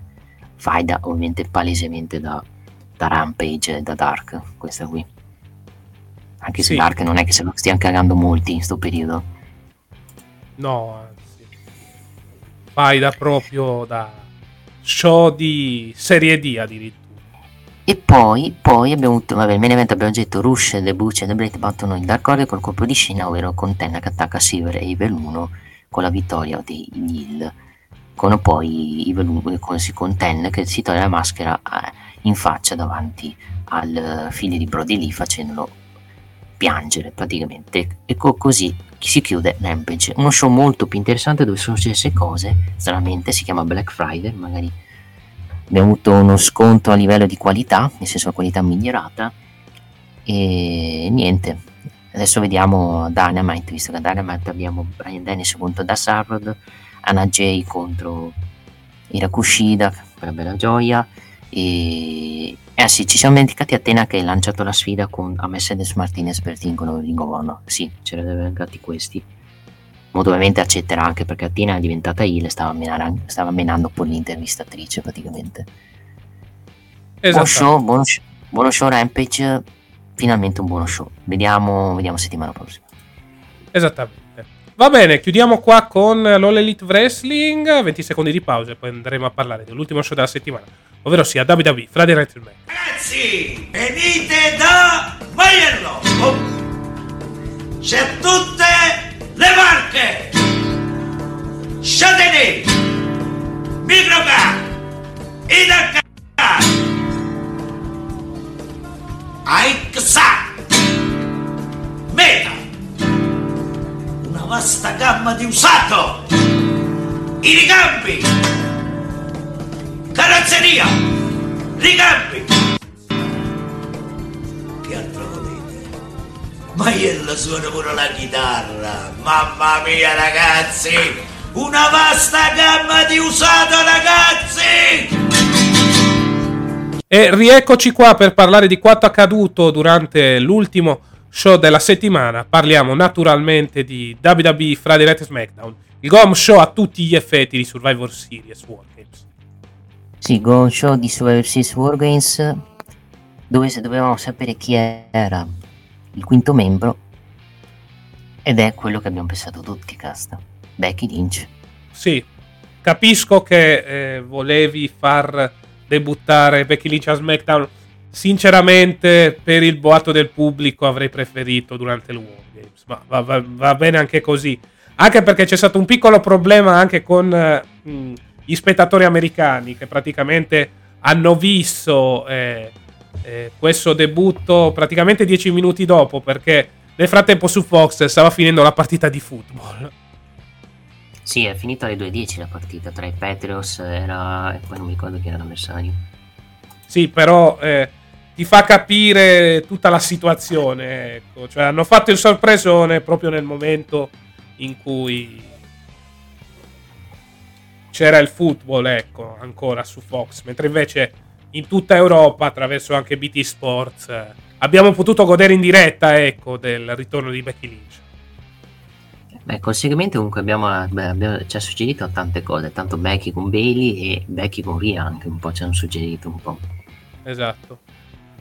Quindi non lo so, vabbè, Becky e Rhea non faranno niente, anche perché Becky e Rhea penso Rhea sarà impegnata in altre faide. Diciamo che con questo rientro si alzano le quote che possa vincere i face, il Wargames. Però con la gestione di Triple H potrebbe esserci il colpo di scena e vincono Hill. Ma vedremo, sicuramente è un Wargames eh, molto interessante, tutto può succedere, possono nascere anche nuove faide. Vedremo cosa succederà. Il piano per WrestleMania originariamente era Becky Ronda, però tutto può essere. Anche il fatto che sia tornata Becky a SmackDown potrebbe dire qualcosa sul suo futuro. Sì, tipo con Ronda Rousey. Vedremo. Sì. Ti dico anche un futuro nello show blu arrivati a questo punto. Eh, tutto eh, pensa, fa pensare a... Tu di... Ah, quindi ah, può essere che magari la spostano ufficialmente a SmackDown e quindi non eh, tramite il Royal Rumble vinta. Ma può anche essere. L'ho buttata così, poi è tutto da vedere, eh, cioè al momento sono con questa situazione. Vedremo cosa succederà. Perché il fatto che l'hai presentata a SmackDown mi fa pensare che stiano costruendo già qualcosa, stiano già dando degli indizi, ecco, sul futuro dei The Man all'interno dello show blu. Eh, non è sbagliato quello che hai detto. Secondo me sì, può anche essere questa cosa, anche senza evitare di dover dare una Rumble femminile a Becky Lynch che sinceramente, sinceramente non gli serve dargli una Royal Rumble, dovresti dargliela più a qualcuno che devi costruire. Tipo una Ria Ripley se vuoi veramente mandarla per titolo, però penso che Ria Ripley il suo piano è quello di andare contro Beth Phoenix per WrestleMania. Quindi vediamo, vediamo questa situazione. Io penso che con Becky Lynch appena rientrata devono vincere i face, anche se no ci farebbero una figuraccia praticamente. Però vediamo, se la bucano bene lo show possono anche, possono anche farmelo bene, vorrebbero, vorrebbero bene questo risultato. Devono comunque bucarlo bene questa, questa situazione. Poi per il resto, per SmackDown, vogliamo a livello di show abbiamo avuto dei tanti, abbiamo avuto dei colpi di scena comunque nel torneo. Tipo Braun Strowman che perde contro Ricochet per l'interferenza di Gunther. Eh, questa è stata una vittoria molto sorprendente. Evidentemente comunque eh, l'Imperium voleva un avversario debole, quindi ha deciso di interferire in questo incontro. Diciamo che sia Escobar che Ricochet sono mingherlini ecco, rispetto a Gunther e quindi la vita sarebbe più facile per il campione intercontinentale. Ma adesso con questo tipo di risultato, secondo te il finale la vince Ricochet o Escobar? Ma allora, io potrei avere un presentimento, mi spiego meglio, cioè Vai. Ricochet ha già lottato con Gunther, giusto, per il titolo intercontinentale. Sì, sì, sì. Io ho paura che la finale finisca in vacca e fanno il triple threat. Sai che invece io penso che Ricochet perda la finale e fanno un match contro Hill con Escobar che vince il titolo per colpa di Strowman. Può anche essere un'ipotesi, messa così sì.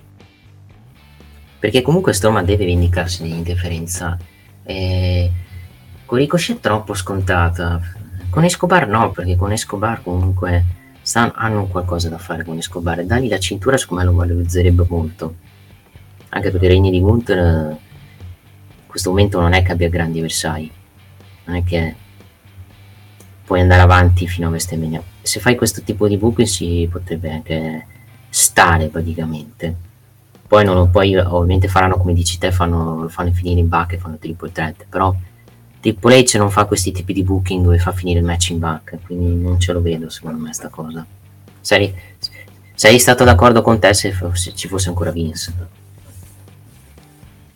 Ma vedremo. Sicuramente hanno creato una situazione interessante perché non è così certa la vittoria di Ricochet, cioè può essere per chi eh, vuole fare face contro heal, però non stupitevi se ci fosse pure un heal contro heal, ecco che ci fosse interferenza di Strowman, come hai detto te.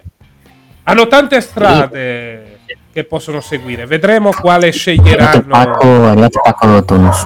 il giorno della eh, finale. Ecco, finale che sarà tra Santos Escobar e Ricochet. A proposito di ciò, c'è stato anche l'altro match, quello tra Santos Escobar e Butch, pardon, Match che è macchiato, diciamo, dalle varie interferenze, perché abbiamo avuto il legato del fantasma, la Bloodline che sullo schermo ha attaccato Kevin Owens e Drew McIntyre. Questo ha portato a distrarre Butch, che alla fine ha dovuto soccombere di fronte a Santos Escobar. Quindi il messicano sarà l'avversario di Ricochet per quanto riguarda la finale della Coppa del Mondo e soprattutto la title shot al titolo intercontinentale di Gunther. Andando avanti, vabbè, andiamo anche sulle cose un po' più frivole, ecco, in attesa che ritorni Nick col pacco, il pacco di Amazon si intende. Il match di coppia, i Viking Raiders con eh, Valhalla, ovvero sia Sarah Logan, questo è il nuovo nome per lei, eh, contro gli Yitro, vittoria da parte dei Viking Raiders. Viking Raiders che quindi continuano il loro buon momento con questa nuova eh, entrata, ovvero sia Sarah Logan nei panni di Valhalla. Viking Raiders che continuano il loro percorso. Hit Rock funzionano in questo ruolo di tag team del mid card che può tornare over eh, in eh, pochi minuti se messi nella situazione giusta. Ecco. L'impressione è quella. Andando a vedere anche le altre cose, andando a leggere, poi ci concentreremo sulle cose più importanti. Vado a vedere un po' cosa è successo. Vabbè, adesso ci sono tutte cose importanti. Sono tornato, eccoci. Sì, stavo parlando nel frattempo forse della cosa più frivola eh, dello show di questa settimana, ovvero sia Viking Raiders contro Yitro, vittoria da parte dei Viking Raiders. Sì, del cambio di nome di Sarah Logan che si chiamava Lalla. Esatto. Che è il, gioco, il nome di un gioco, Assassin's Creed Valhalla se vi ricordate. Esattamente. Ma squoscione, che te devo dire. Domina- dominanti proprio i Viking Raiders. Lì loro sono diventati jobber praticamente di nuovi arrivati. Sì, ma sono quei jobber che funzionano, cioè eh, a loro basterà poco per tornare over col pubblico, cioè sono un gruppo che come gimmick funziona, quindi è, in questo periodo è giusto che facciano i jobber, poi si vedrà più avanti. Sì, assolutamente sì. Poi vabbè, ho parlato di Santos Escobar contro Butch, vittoria a parte di Santos Escobar, grazie alle 50.000 interferenze a sfavore di Butch. Sì, vabbè, lì era scontato che arrivasse il Browning Broods, eh, sì, il Bloodline a interferire anche perché Esatto. il Butch non avrebbe vinto sto tenore, era, era, era molto molto malese. Il promo di Bray Wyatt. Bray Wyatt che dice che è innocente, che non è stato lui a attaccare la Knight praticamente. Sì. Cioè, co- ti fa capire la divisione dei due personaggi, c'è un Wyatt buono, quello che cerca di cambiare, quello che non vuole tornare sul passato e un Wyatt invece cattivo che alle spalle attacca gli altri. Che è Esatto. quello... Io non escludo che non, sia stato, che, che che non sia stato veramente lui che sia stato lo zio ad attaccare Eli Knight. Può essere sicuramente cioè, questo sdoppiamento tra Uncle Audi e Bray Wyatt. Può essere così, ecco. Come si suol dire, il percorso di Wyatt in questo momento. Tra l'altro, poi c'è stata anche una grande novità perché c'è stata la presenza di un numero di telefono, ecco. Sì, numero di- adesso ti dico, a parte che lo zio è anche intervenuto nel segmento di Wyatt dicendo cosa stai dicendo, Esatto. so che hai fatto brutte cose, stai, stai dicendo bugie, cazzate, eccetera, eccetera. Quindi, allora il numero di telefono eh, praticamente è un dottore che ci parla del suo paziente così pericoloso sia per se stesso che per gli altri, interrotto all'arrivo di qualcuno. Cioè, se tu eh, schiacci quel numero c'è un dottore che parla della, sua, della diagnosi di Wyatt Esatto. praticamente. Che poi, il, e poi il, la- l'uomo mascherato si è visto dopo la- la- nell'attacco di Ella Knight, quando è stato attaccato per la seconda volta, se zoomate bene nel video di YouTube di Esatto. Tra l'altro attacco fatto benissimo perché praticamente ha incastrato Elena Knight. Sì. Cioè incastrato Quindi nel senso tra il cancello del parcheggio e diciamo la cassa del backstage. No, sono curioso di vedere dove vogliono arrivare con questa cosa. Ovviamente penso a Wyatt con Della Knight e, e poi si vedrà. Al momento è molto, come si può dire, molto un punto di domanda sta storyline al momento. Sì, stanno continuando a creare diversi indizi. Bisogna dire che stanno lavorando bene da questo punto di vista. Stanno lavorando bene, spero ovviamente che segmenti non diventino ripetitivi comunque. Ogni settimana comunque White va sempre a, parlarsi, a parlare, quindi devono anche un po' variare un po' su queste cose, secondo me. Esatto. Poi, vabbè, ne abbiamo già parlato di Braun Strowman contro Ricochet, vittoria a parte di Ricochet grazie all'interferenza dell'Imperium. Sì, con Braun Strowman, con Wyatt, sì, buonanotte, con Ricochet che ha fatto uno smoke package per schienare Braun Strowman con il suo peso, quindi non è stato neanche facile praticamente. No, anzi, specialmente con la stazza di Strowman non è così facile metterlo a terra. Bravo Ricochet ad averlo fatto. Diciamo che nessuno se l'aspettava che Braun Strowman prendesse in pin da Ricochet che perdesse sporco soprattutto. Quindi eh. ci ha fatto una sorpresa molto positivo, molto contento di Ricochet che alla finale vediamo adesso se vince il, il torneo. Conoscendo, vabbè, se, fossimo convinti, se fosse Vince farebbe vincere l'America, però con Triple H vediamo se vince il Messico. Sì, più che altro sarà una bella possibilità per mostrare il loro valore. Sarebbe bello vederlo come main event di SmackDown settimana prossima, ma penso di no, anche perché penso che ci sarà, se, se tutto va bene, ci sarà il segmento di Sami Zayn che le prende, se dovesse finire in una certa maniera il main event di Survivor Series. Sì, potrebbe essere l'opener della prossima puntata di SmackDown. Sì, e scalderesti il pubblico soprattutto. Poi, oh. discussione tra Sami Zayn e Kevin Owens nel backstage. Dietro la porta della Bloodline vediamo Jey Uso. Sì, Owens è andato lì, chiede se ha parlato con qualcuno, Sami nega tutto, in realtà ha parlato con qualcuno, dice, Sami, Kevin dice stai attento con questi qui che ti fregano, ti, ti rovineranno se perdi, eccetera, eccetera. Si sta andando sempre più su un Jay che continua a dire che, Semi Zayn praticamente è, mm. non, non ci, sta rovinando la stable, la sta la, rovinando la reputazione. Ovviamente sanno benissimo che sanno benissimo che è vera sta cosa, ma, aspet- ma lo stanno sfruttando fino al midollo Semi Zayn praticamente, finché poi non gli servirà più. Esatto. E questa situazione può verificarsi solo con la sconfitta di stanotte contro, contro i Face. Puoi farlo in due maniere, magari con Jay e Semi che litigano e Jay si prende il pin con Semi che non riesce a salvarlo, oppure il contrario anche. Cioè, c'hai tante strade secondo me per arrivare a quel tipo di finale. Sì, anche il fatto che Kevin Owens dica a Sami Zayn eh, quando Reigns si incazzerà, ecco, sarebbe meglio per te anticiparlo. Ti mette ancora più di pepe riguardo a questa questione. Quindi anticiparlo o fregarlo. Esatto. Fregalo prima a te. Il problema è che non succederà questa cosa. Secondo me verrà fregato come giusto che sia Sami Zayn alla fine Owens lo andrà a salvare.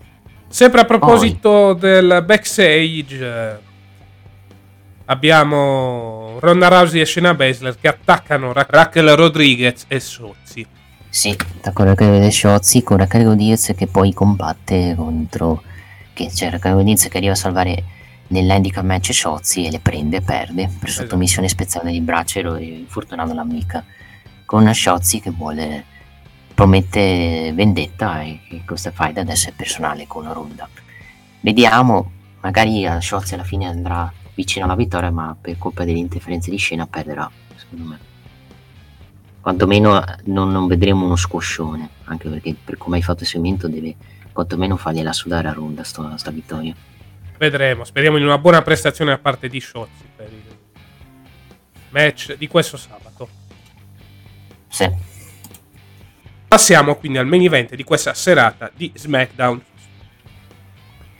Allora, Sheamus contro McIntyre, un buon match, vittoria di Sheamus, McIntyre con che Sami Zayn che tenta poi di andare a attaccare con la cintura Sheamus però viene buttato dentro da Kevin, Kevin Owens eh, viene buttato dentro da Kevin Owens causando poi di distrazione dell'arbitro con praticamente poi la stunner di Kevin Owens da DJ Uso e poi il bro kick che porta alla vittoria dei face e, di, e soprattutto il vantaggio dei face nel Wargames che po- questo porta anche il primo semino di diciamo di, di problemi nella Bloodline anche perché nel post segmento se avete visto la Bloodline ha guardato malissimo Sami Zayn per la sconfitta. Quindi attenzione se non siamo tanto distanti allo split. Eh non siamo molto distanti.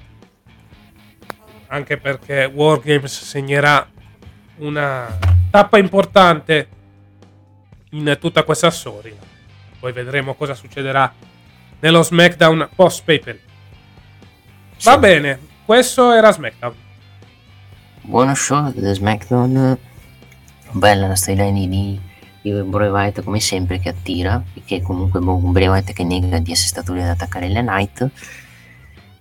E ovviamente sarà stato lo zio secondo me la parte cattiva sua e vediamo è bella anche la storyline di Sami Zayn con con Kevin Owens che praticamente stanno mai suggerendo un Sami Zayn pronto ad essere cacciato dalla stable con un suo riavvicinamento al suo amico ovvero che io per, per uh, la Road to WrestleMania.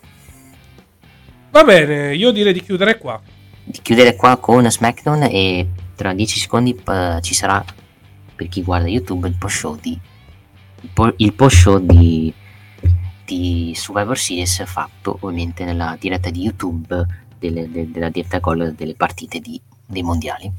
Esatto, quindi 20 secondi di pausa e poi andremo a parlare di quello che è successo a tutti gli effetti a Survivor Series. War Games. Che ridere, bello bello. WineLivery.com Vini, birre, drink a casa tua subito, consegna in 30 minuti alla temperatura ideale direttamente dal produttore così risparmi. WineLivery.com E rieccoci qua per parlare di quanto accaduto in quel di Survivor Series 2022 War Games. Andiamo a prendere pure Nick. Ciao ragazzi, ciao a tutti.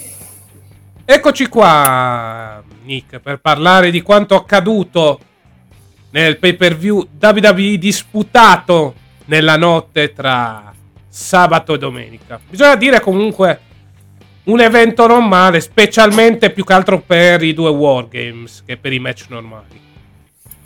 Sì, perché per i match normali abbiamo visto poca cosa, perché comunque ce ne sono stati pochi e i, match, quelli che, ci, che, che, hanno messo in card, sono stati abbastanza condizionati dal, dai match messi tra l'inizio e il, il, il, main event, parlo dei Wargames femminile e dei Wargames maschile. Se vogliamo fare un sunto un po' sul pay per view, questo pay per view è proprio come si può dire, trascina, è stato trascinato praticamente dai due games e dal triple threat, quello per TT Stati Uniti, dove Theory, l'avevamo detto anche noi, si sarebbe portato a casa i TT Stati Uniti, con un, anche un bel finale, perché comunque è un finale abbastanza innovativo, con la spear da parte di Bobby Lashley nel tentativo di supers di Seth Rollins, con poi Theory che ribaltando la caduta di Rollins schiena, schiena schiena il campione e diventa il campione degli Stati Uniti. Ok, io diciamo non sono nella teoria di molta gente che, che dice avrei dato dopo i titoli Stati Uniti semplicemente perché dovevi rimediare a una cavolata che hai fatto praticamente tre settimane fa quando gli hai fatto perdere il Money the Bank e con questa scelta che hai fatto hai un pochino rimediato agli errori che hai fatto in precedenza per il resto, quello che posso dire di questo PPV è che abbiamo avuto un bel PPV a livello di lottato nel match femminile e di storytelling nel match maschile, perché se vogliamo dire match lottato nel match maschile non è che se ne è visto tantissimo, si è visto più una, storia dove praticamente Sami Zayn pur di non essere cacciato dal gruppo, pur di essere fedele al capo comunque si è sacrificato per, per gli altri e anche per Jay Uso, pur di e andando pure contro il suo amico Kevin Owens pur di essere fedele al capo TV ovvero Roman Reigns praticamente esatto Va bene, io direi di andare con ordine con i match. Partiamo naturalmente dall'opener, il Wargames femminile. Allora, Wargames femminile che comunque ho trovato molto bello a livello rottato perché a livello di storyline, storytelling non è che ci sia stato tantissimo. C'è stato, diciamo, molti, qualche errore c'è stato perché comunque ho visto Yoshirain non in grandissima forma perché comunque ha con i Musult l'ho vista abbastanza in difficoltà, soprattutto su Musult che ha fatto dalla, dalla terza corda su Alessia Bliss che momenti gli stava spaccando un ginocchio alla, alla Miss Bliss. Per il resto diciamo che hanno protetto molto Ria Ripley perché comunque per buttarla fuori hanno praticamente gli hanno versato Green Misk in faccia e praticamente poi Ripley non ha fatto tantissimo poi a livello di match quelli che sono stati abbastanza protagonisti in match sono stati Bianca Belair, Yoshirai e, e Nikki Cross, poi con quel crossbody dove poi dal, dal, dal tetto del, della gabbia praticamente del, del Wargames.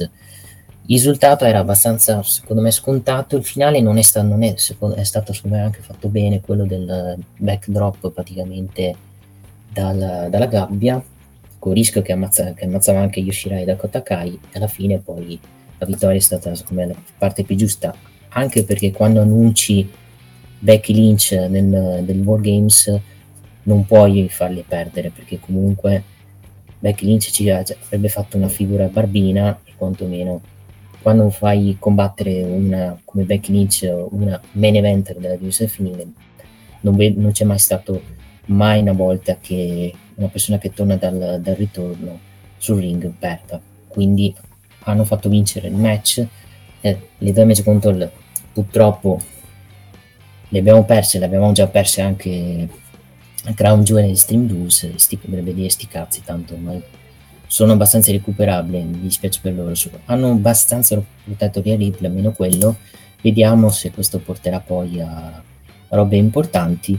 Se vogliamo dare il voto al match, eh, diamo un 7, 7 e mezzo al match, perché comunque come primo Wargames nel mio roster, soprattutto nella divisione femminile, non ho vi- parte qualche sbavatura, non ho visto errori. Non ho visto soprattutto il pubblico dormire in questo match, ho visto comunque il pubblico che quantomeno reagiva rispetto magari a qualche match tipo il match di Ronda Shotzi dove proprio era morto per via anche del, del stile rotato di Ronda da Hill che sta abbastanza si sta facendo abbastanza vedere nei match quando con, diciamo, con gente che magari fa fatti che non è fenomeno sul ring, tipo Sciozzi.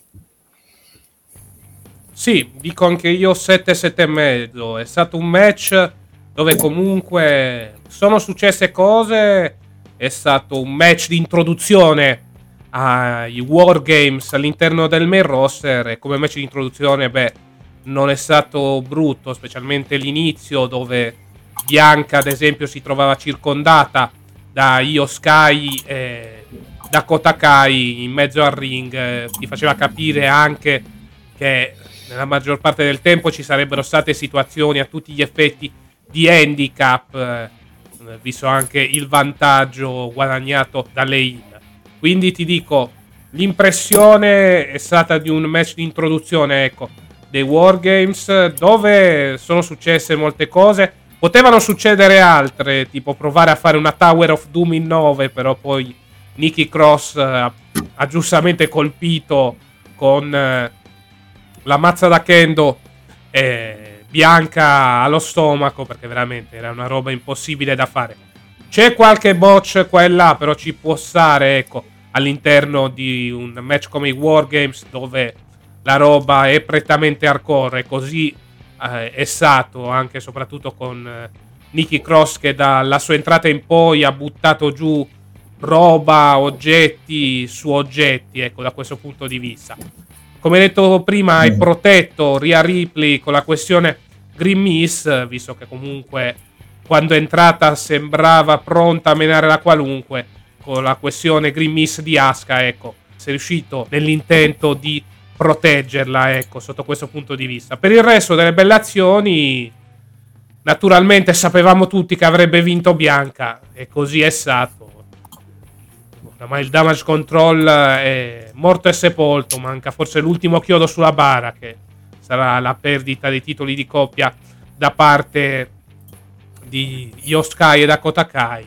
Parliamoci chiaro, era una Sable che a SummerSlam aveva mostrato tutto il proprio potenziale, era stata scritta anche abbastanza bene nelle prime settimane, poi dalla prima difesa titolata di Bianca in poi si è scesi a picco, ecco, sotto questo punto di vista. Spiace, più che altro secondo me si è perso un po' il momentum, ok?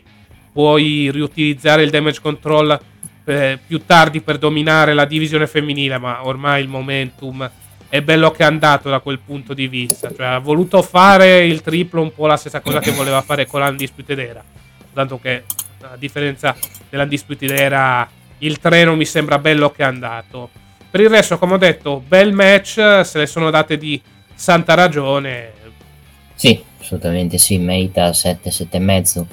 Più che altro di, più che altro diciamo che le damage control ne escono con le ossa rotte e adesso bisogna porre rimedio perché comunque cosa fai fare questa stable che ha praticamente perso tutti i match importanti, a parte qualche eccezione, cioè cosa lei, come, cioè, come li rientri dopo, come li ripushi dopo questa sconfitta, visto che sono state anche pinnate una delle damage control, non è che è stata pinnata Ria, non è che è stata pinnata K, è stata pinnata una delle campionesse di coppia, cosa fai? Cioè, cambi un po' la stable, cacci qualcuno, o semplicemente le sciogli e lasci così? Cioè, io ho un bel punto di domanda su questa stable, su questa damage control che io considero uno dei pochi fallimenti di Triple H della, della sua gestione da quando è arrivato a praticamente prendere il controllo da WWE per la questione di Vince McMahon e devono secondo me cercare di dare una rivalità di ripushare un po' il damage control dando un cambiamento, magari togliendo qualcuno dalla stable. Qualcuno potrebbe dire dovrebbero togliere Bailey perché è inutile. No, come Bailey ci sta in quella stable. Il problema è come è stata costruita questa stable, che è una stable che doveva essere quella che prendeva il controllo della divisione femminile, che dava il terrore alle face che, che, si, che si controllavano, quella che doveva essere l'anti-Bianca Belair, invece non è stata niente dell'anti-Bianca Belair, anzi Bianca Belair ha fatto il bello e cattivo tempo con loro e, ed è stata assolutamente una delusione questa damage control. Cioè, o sciolgono la stable o semplicemente bisogna dare un repulisting e, e mettere nuova gente, perché sennò questa stable è inutile. Questa stable diciamo, non è a livelli del, delle stable tipo la Retribution, però diciamo che come stable non è che non è che abbia portato grandi successi a parte i titoli di coppie femminili che con tutto rispetto ok sono sempre un, un, titolo però non sono a livello di status non è come vince il titolo femminile di Raw adesso secondo me il prossimo passo sarà comunque far perdere i titoli a Yoskai e Dakota Kai visto che comunque in rampa di lancio in questo periodo ci sono Ronda e Shayna quindi non mi stupirei fossero loro a detronizzarle. Sì. Quindi vedremo cosa succederà, certo. Una situazione non facile. E un po' spiace anche perché in quel di SummerSlam avevi costruito bene il tutto, proprio senza problemi, costruendo anche nei minimi dettagli, soprattutto nelle prime settimane eravamo tutti contenti per questa Sable, per il tono di Bailey, eravamo contenti per Dakota Kai che era stata riassunta, eravamo contenti anche per eh, Yoshirai che poi sarebbe diventata Yoskai nel main roster. Avevamo grandi aspettative, purtroppo queste aspettative, diciamoci la verità, arrivati al 27 novembre sono state totalmente deluse sotto ogni punto di vista. Vedremo quale sarà il loro futuro. Sicuramente non sarà un futuro roseo. Sì, a meno che non mettano qualcuno di nuovo, perché se no non lo so. Però non cioè, chi potresti mettere di nuovo? Di Hartwell? Sai che più che Indy Hartwell, sì, sai che si parlava di Chelsea Green. Vabbè, ovvio che non cambierebbe un cazzo, la stable è sempre quella, a quello status, quindi esatto. quantomeno movi- movimenti quantomeno la stable, però diciamo che questo momento credo che abbiano già più di idee chiare su chi possa essere la sfidante di Bianca Belair per i prossimi mesi. Te, anche perché io ti avrei detto, Bia- avrei detto di nuovo Bailey se avessero vinto questo War Games, visto che l'hanno perso perché Bailey dovrebbe avere un altro match con Bianca.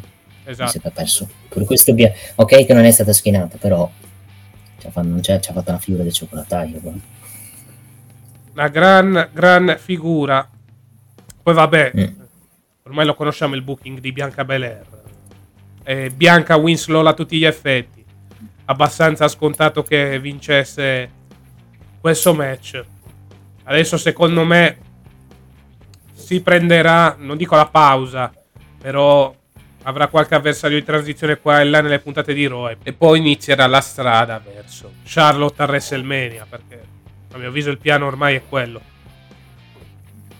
Non, non escludi un rematch con Becky, magari con match finisce in vacca per l'interferenza di qualcuno, tipo a Raw, ovviamente dico. Sì, perché tanto devi riempire le puntate, quindi ci sarebbe tutto. Sì. Ma io non mi stupirei un ulteriore match con Bailey, eh, dove coinvolgono Bailey, visto che devi riempire. Co- sì, match speciali di Natale femminile dove Bailey viene seppellita di nuovo. Esatto. Eh, tanto, tanto cosa cambia, tanto sta stable, ma ha fatto bello il cattivo tempo. Esattamente.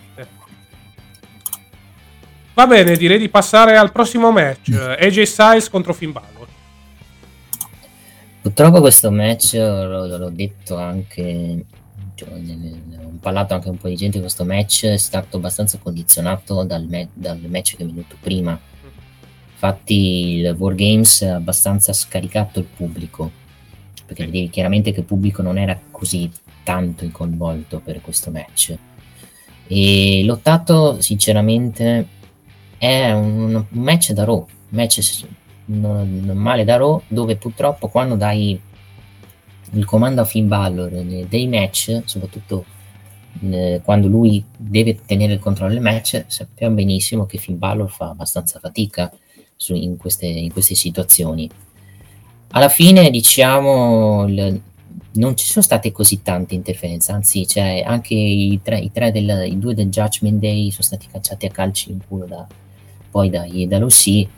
Via Ripley giustamente hanno fatto bene a non farle intervenire anche perché devono vendere il Green Misk che si è preso da Asuka e alla fine G Styles ha vinto pulito e finalmente ha vinto un match in pay per view singolo visto che AJ Styles non vinceva da Crown Jewel 2019 quando era ancora campione degli Stati Uniti per dirti quindi, quindi era, era anche ora che AJ Styles dovesse portare a casa la vittoria dopo due o tre anni di sconfitte palo in singolo perché poi ha avuto anche delle vittorie in tag team in gruppo.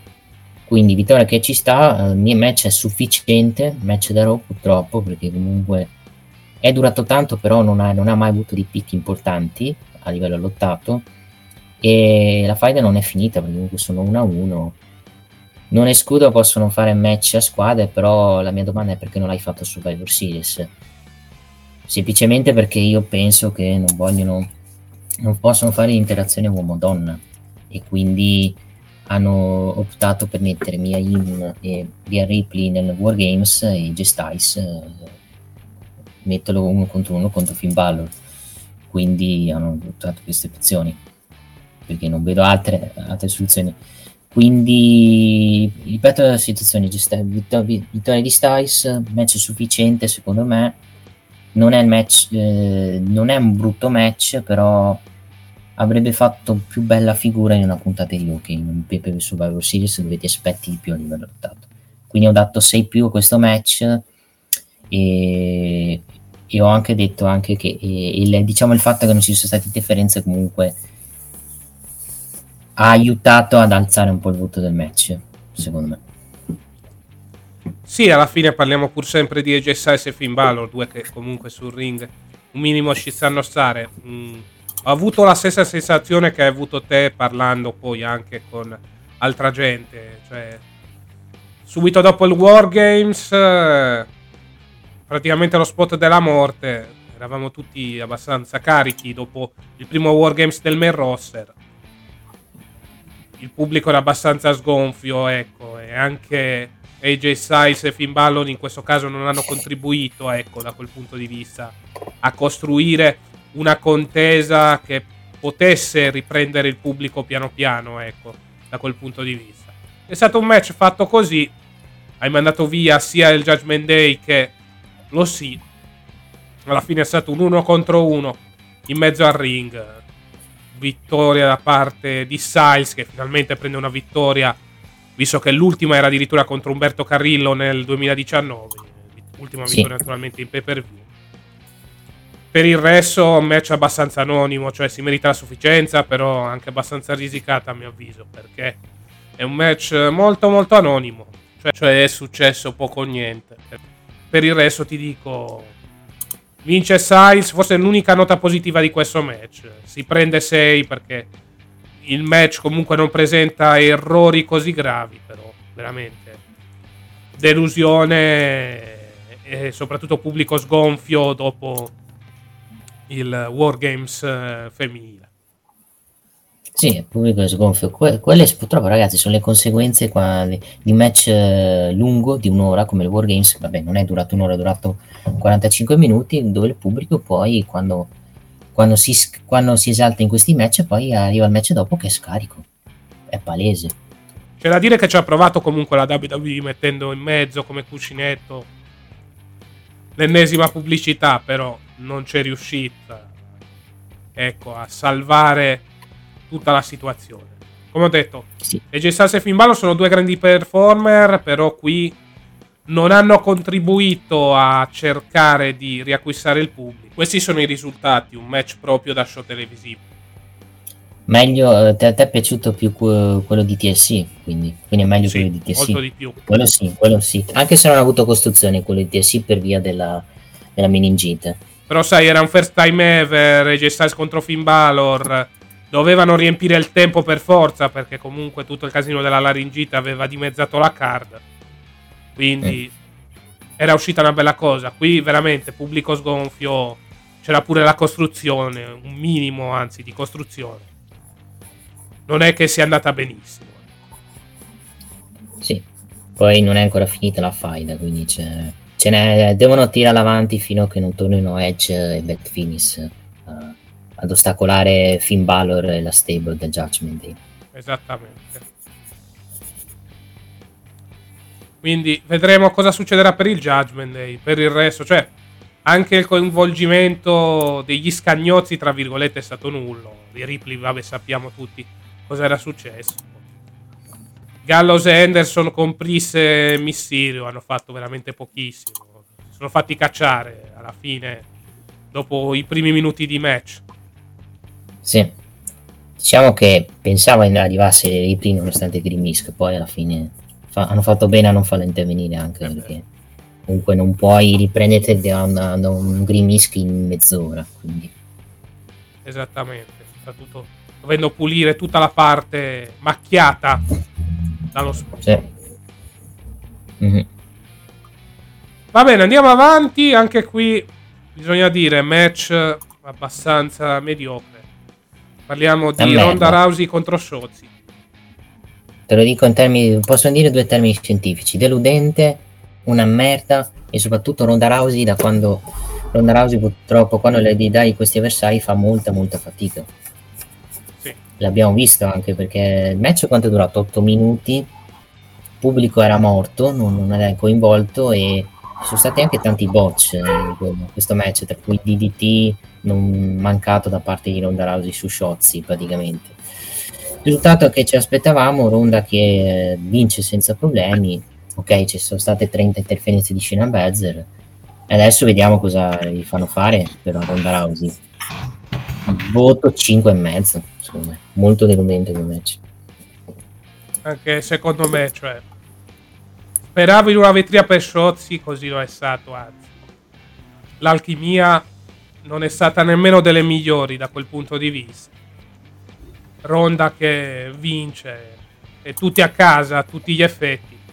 Match da 5-5 e mezzo. È durato pure fin troppo per i miei gusti.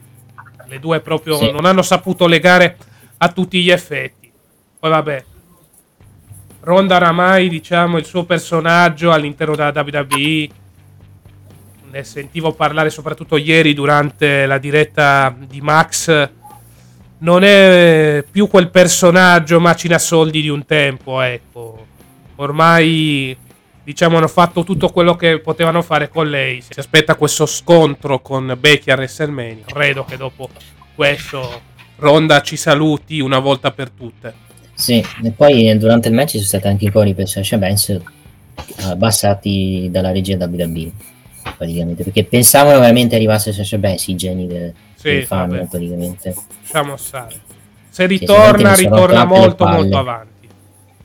sinceramente di sta roba eh, quando torna Sasha quando torna quando torna sinceramente mi sono rotte le palle di, di, eh, di sentire quando torna Sasha Banks cioè.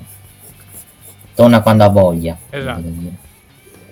Allora, se vuoi ti diamo tempo per parlare dei primi match, che sono il War Games femminile, poi eh, Styles contro Finn Balor e Ronda contro Suzuki. Allora, Wargames femminile molto bello, molto solido. Se le sono suonate e anche bene. È sta, beh, palese. Nel momento in cui fai tornare Becky Lynch era palese che avrebbero vinto loro. Io francamente non so che fine fargli fare Damage Control a questo punto. Ma soprattutto a Bailey. Perché Bailey la vedo molto molto male e non lo so francamente che, che intenzioni abbiano. Non ha... cioè è un fallimento, il ritorno di Bailey è stato un fallimento. Sotto tu- tutti i punti di vista non la vedo pronta, non la vedo convinta. E pe- for- forse il damage control sta facendo peggio della retribution l'anno scorso. Cioè, ed è un tutto dire. Quindi non lo so cosa succederà. Magari dopo WrestleMania, se non vuoi farle fare una brutta fine col draft, le, le, to- le sposti, le dividi e buonanotte. Perché comunque, eh, paradossalmente, eh, le, sue, le sue scagnozze stanno facendo meglio di lei in singolo. Quindi mi sa che la vedo molto molto male la nostra, la nostra Bailey. Eh, match di AJ Styles contro Finn Balor, ce l'abbiamo detto prima in cronaca della partita. Delusione, match da, da show settimanale, poco coinvolti i due team, chiaramente non hanno fatto un, cin- un 4 contro 4 in questo caso, perché comunque eh, la povera Ria era appena arrivata da un, comunque un duro Wargames. Eh, a sto punto che cosa gli facevi combattere a fare? Pensiamo- penso che sia la faida continuerà. Questi secondo me la risolvono a WrestleMania. Mm. Perché comunque eh, è molto probabile che uno, se non tutti e due, entreranno nella, nella Chamber e si daranno fastidio alla Rumble. Questo è quanto. Non vedo un altro match tra i due. Magari la risolvono in- puntata settimanale e poi dopo. Magari il match a eliminazione lo faranno in puntata settimanale. eh. E poi se la fanno, la risolvono a WrestleMania. Ronda contro Sciozzi, beh, avevamo detto in fase di pronostico. Poco da dire, poco da fare. Non si trovano, non si trovano, non si sono trovate. E Ronda, quando è in scazzo, fa questi match qui. O ti fa il match da, da 8 o ti fa match da 4. Purtroppo oggi è un match da 4. Sì. Sono abbastanza d'accordo con te. Poi, sinceramente, i match di Ronda mh, oramai sto arrivando al punto che facciano abbastanza addormentare. Perché fondamentalmente il pubblico è pure sgonfio durante i match eh, della Rousey e questo porta a situazioni del genere. Non riesce mai a riacquistare il pubblico nei suoi match. No, purtroppo non ha chi la trascina. Mm, è chiaro è che se avesse una che la, la porta a livello successivo, lei fa anche un buon incontro. Non riesce lei a condurre il match. Poco da fare. Ha bisogno che qualcuno guidi per lei e quando non ce l'ha, purtroppo questi sono i risultati. Esattamente. Va bene, passiamo al pre-main event. Perché il triple threat match per il titolo degli Stati Uniti, Austin Theory, che sconfigge Bobby Lashley e Seth Rollins e si laurea nuovo campione. Sì, un bellissimo match, molto coinvolgente dal primo all'ultimo minuto. Ci sono state anche tante manovre diverse, innovative, tipo la colba stomp con appoggio sulla schiena, che non mi è dispiaciuto, e il finale anche, che è stato abbastanza figo, con Theory che ha vinto abbastanza di furbizia dopo una spear di Bobby Lashley su Seth Rollins nel, tent- nel tentativo di suplex. Son- non sono d'accordo su- con eh, molta gente che dice è, è troppo presto dare, non avrei dato il titolo ai Theory subito. Io l'avrei dato subito anche perché doveva ri- rimediare dal- dalla perdita del Money the Bank, visto che con quella molta altra gente sarebbe stata distrutta, quantomeno col, col booking che hanno fatto con Theory, con- cioè un Theory molto più arrabbiato e meno, meno cazzone, diciamo che ha riacquistato credibilità in poche settimane. Ovvio che c'è, ovviamente deve ancora lavorarci tantissimo per diventare main event, però per- ne- in quel poco che ha fatto in due o tre settimane comunque è riuscito a rimediare ai disastri di, due, di, due- di tre settimane fa, facendo comunque un ottimo match in cui tutti e tre hanno fatto me, sicuramente un'o- un'ottima prestazione. Sul voto del match, eh, questo match a livello, se, se la gioca a livello di voto anche con il Wargames maschile, nel Wargames maschile do un voto alto per lo storytelling, qui do un voto alto per il lottato, qui do un, set- un 8, se vogliamo dire. Sì, dei tre match normali è stato il migliore, sicuramente. È stata una bella storia, anche e soprattutto col finale, ma soprattutto hai rimesso quantomeno in carreggiata Theory che col Money in the Bank stava perdendo eh, match su match, eh, adesso gli hai dato una nuova attitude che l'ha portato a vincere questo incontro, ecco. Per il resto è un match che protegge tutti e tre. Theory che vabbè vince la cintura e si riprende da quanto accaduto eh, praticamente due settimane fa. Lashley che rimane protetto in vista poi dello scontro contro Lesnar a WrestleMania e Rollins che naturalmente è uno di quei nomi su cui puntare, su cui la federazione continuerà a puntare. Quindi. Per il resto una bella contesa, un buon storytelling perché si doveva fare solo così. Tre buonissimi performer, sì, secondo me merita il lotto. Proprio se vogliamo essere pignoli, sette e mezzo, ecco, però merita anche l'otto nel.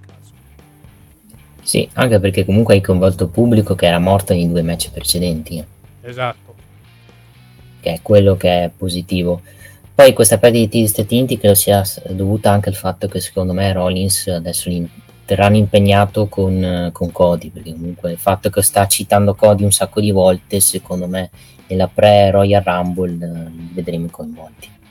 Sì, allora Cody, sai che sto cominciando a pensare che non vincerà la Rumble? Comincerò a pensare che non vincerà la Rumble perché eh, allora saranno gli ultimi quattro: Seth Rollins, Cody, eh, Sami Zayn e perché no, Austin Theory. E... Seth Rollins costa la Rumble a Cody e la vince Sami Zayn. Mm, non sono convinto sinceramente. Sono di queste più che altro perché poi, eh, vabbè, Cody vince il eh, Elimination Chamber.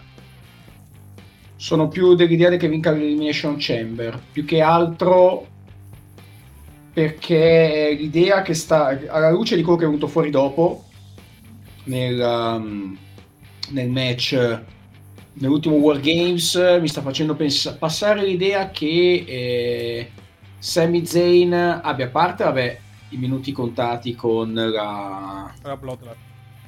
la Bloodline, ma quello ormai lo sapevamo. La cosa che mi fa pensare è che comunque eh, io... Un co- allora, Cody si è recuperato, ha recuperato molto in fretta.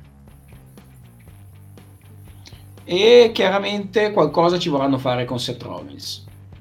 Anche perché non hanno mai finito in buona sostanza. No, avrebbero finito poi, poi c'è stato l'attacco, quindi hanno aperto una- un ultimo capitolo. Sì, infatti dico, non, non hanno finito. È rimasta quella, quella cosa in sospeso e quel video package potrebbe essere una palla curva per far capire che qualcosa si sta muovendo. Quindi potrebbe essere interessante. Il resto, che dirti, Austin Theory, ma lo dovevi ricostruire adesso? Adesso mai più. Perché sta iniziando... Allora, la Road to WrestleMania inizia oggi, praticamente. Perché di solito la Road to WrestleMania inizia con i preparativi della Rumble. Quindi la Road to WrestleMania inizia oggi. Che dire, eh, Austin Theory, ripeto, adesso mai più. Perché se no a questo punto lo rimandavi ad NXT e buonanotte suonatori. Sì. Così non hai fatto, hai voluto dare subito, ci può stare. Adesso magari fai fare un altro, un altro match con Seth Rollins, chiaramente il match di rivincita, e, gli altri, e Bobby Lashley diciamo un po' il, il gigante spaccacuri incazzato che eh, è un po' nel limbo purtroppo è un po' Sì. nel limbo e andrà un po' a, un po' a picchiare un po' a destra un po' a manca qualcuno perché comunque è così. Anche se lo vedrei molto bene in un match contro Gunther. Sì, il problema è che credo che eh, abbiano già i piani per, per Bobby Lashley, ovvero Brock Lesnar, che comunque Sì. non hanno ancora finito per WrestleMania. assolutamente sì. Cioè adesso come adesso non, non credo che cominceranno già domani a Raw con eh, No, i, primi nomi della, i primi nomi della Rumble. Però diciamo che eh, non ci vorrà poi tanto ad avere qualche lottatore qualche, secondo me qualche annuncio lo potrebbero anche già fare Anche perché manca due mesi, cioè per la Rumble il 28 gennaio, siamo al 27 novembre, domani è il 28, quindi due mesi Sì, sì, sì, presto. due mesi. Ah, ripeto, due mesi esatti, secondo me puoi fare tutto al contrario di tutto. Sono lunghi da gestire, ehm, però perché no? Magari già qualche nome lo puoi anche già annunciare. E io ti dico anche il primo nome che annunci per la Rumble Sami Zayn. Ma sempre che non lo menano nelle prossime settimane, però vediamo. No, no, proprio perché, come- proprio perché è così. Lui si è venduto alla, alla Bloodline. Kevin Owens domani gli andrà contro. Tu ti sei venduto, tu hai fatto, tu hai detto. Non dico quest- magari non a SmackDown questa settimana o la prossima, comunque lo,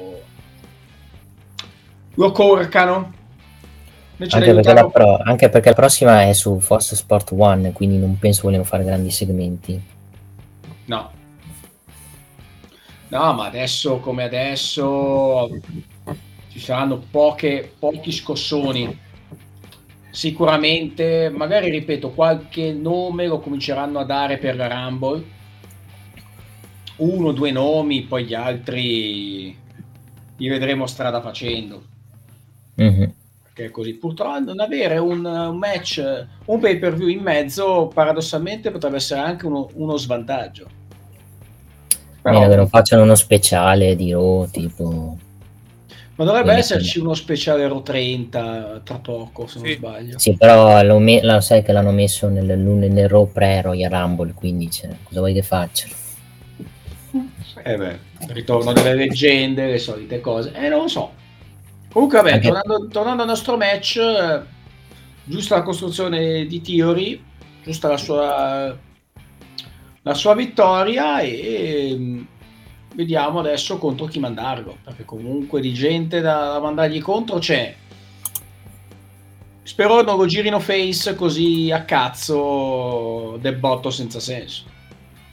Beh, c'hai tanta gente, c'hai Mustafa Ali, visto che è stata lì, lì a presa la scorsa settimana, c'hai Gargano, se finisce sta benedetta fight con, lui, con Lumis e The Miz, beh ne, ne hai di gente comunque, quindi anche Riddle teoricamente.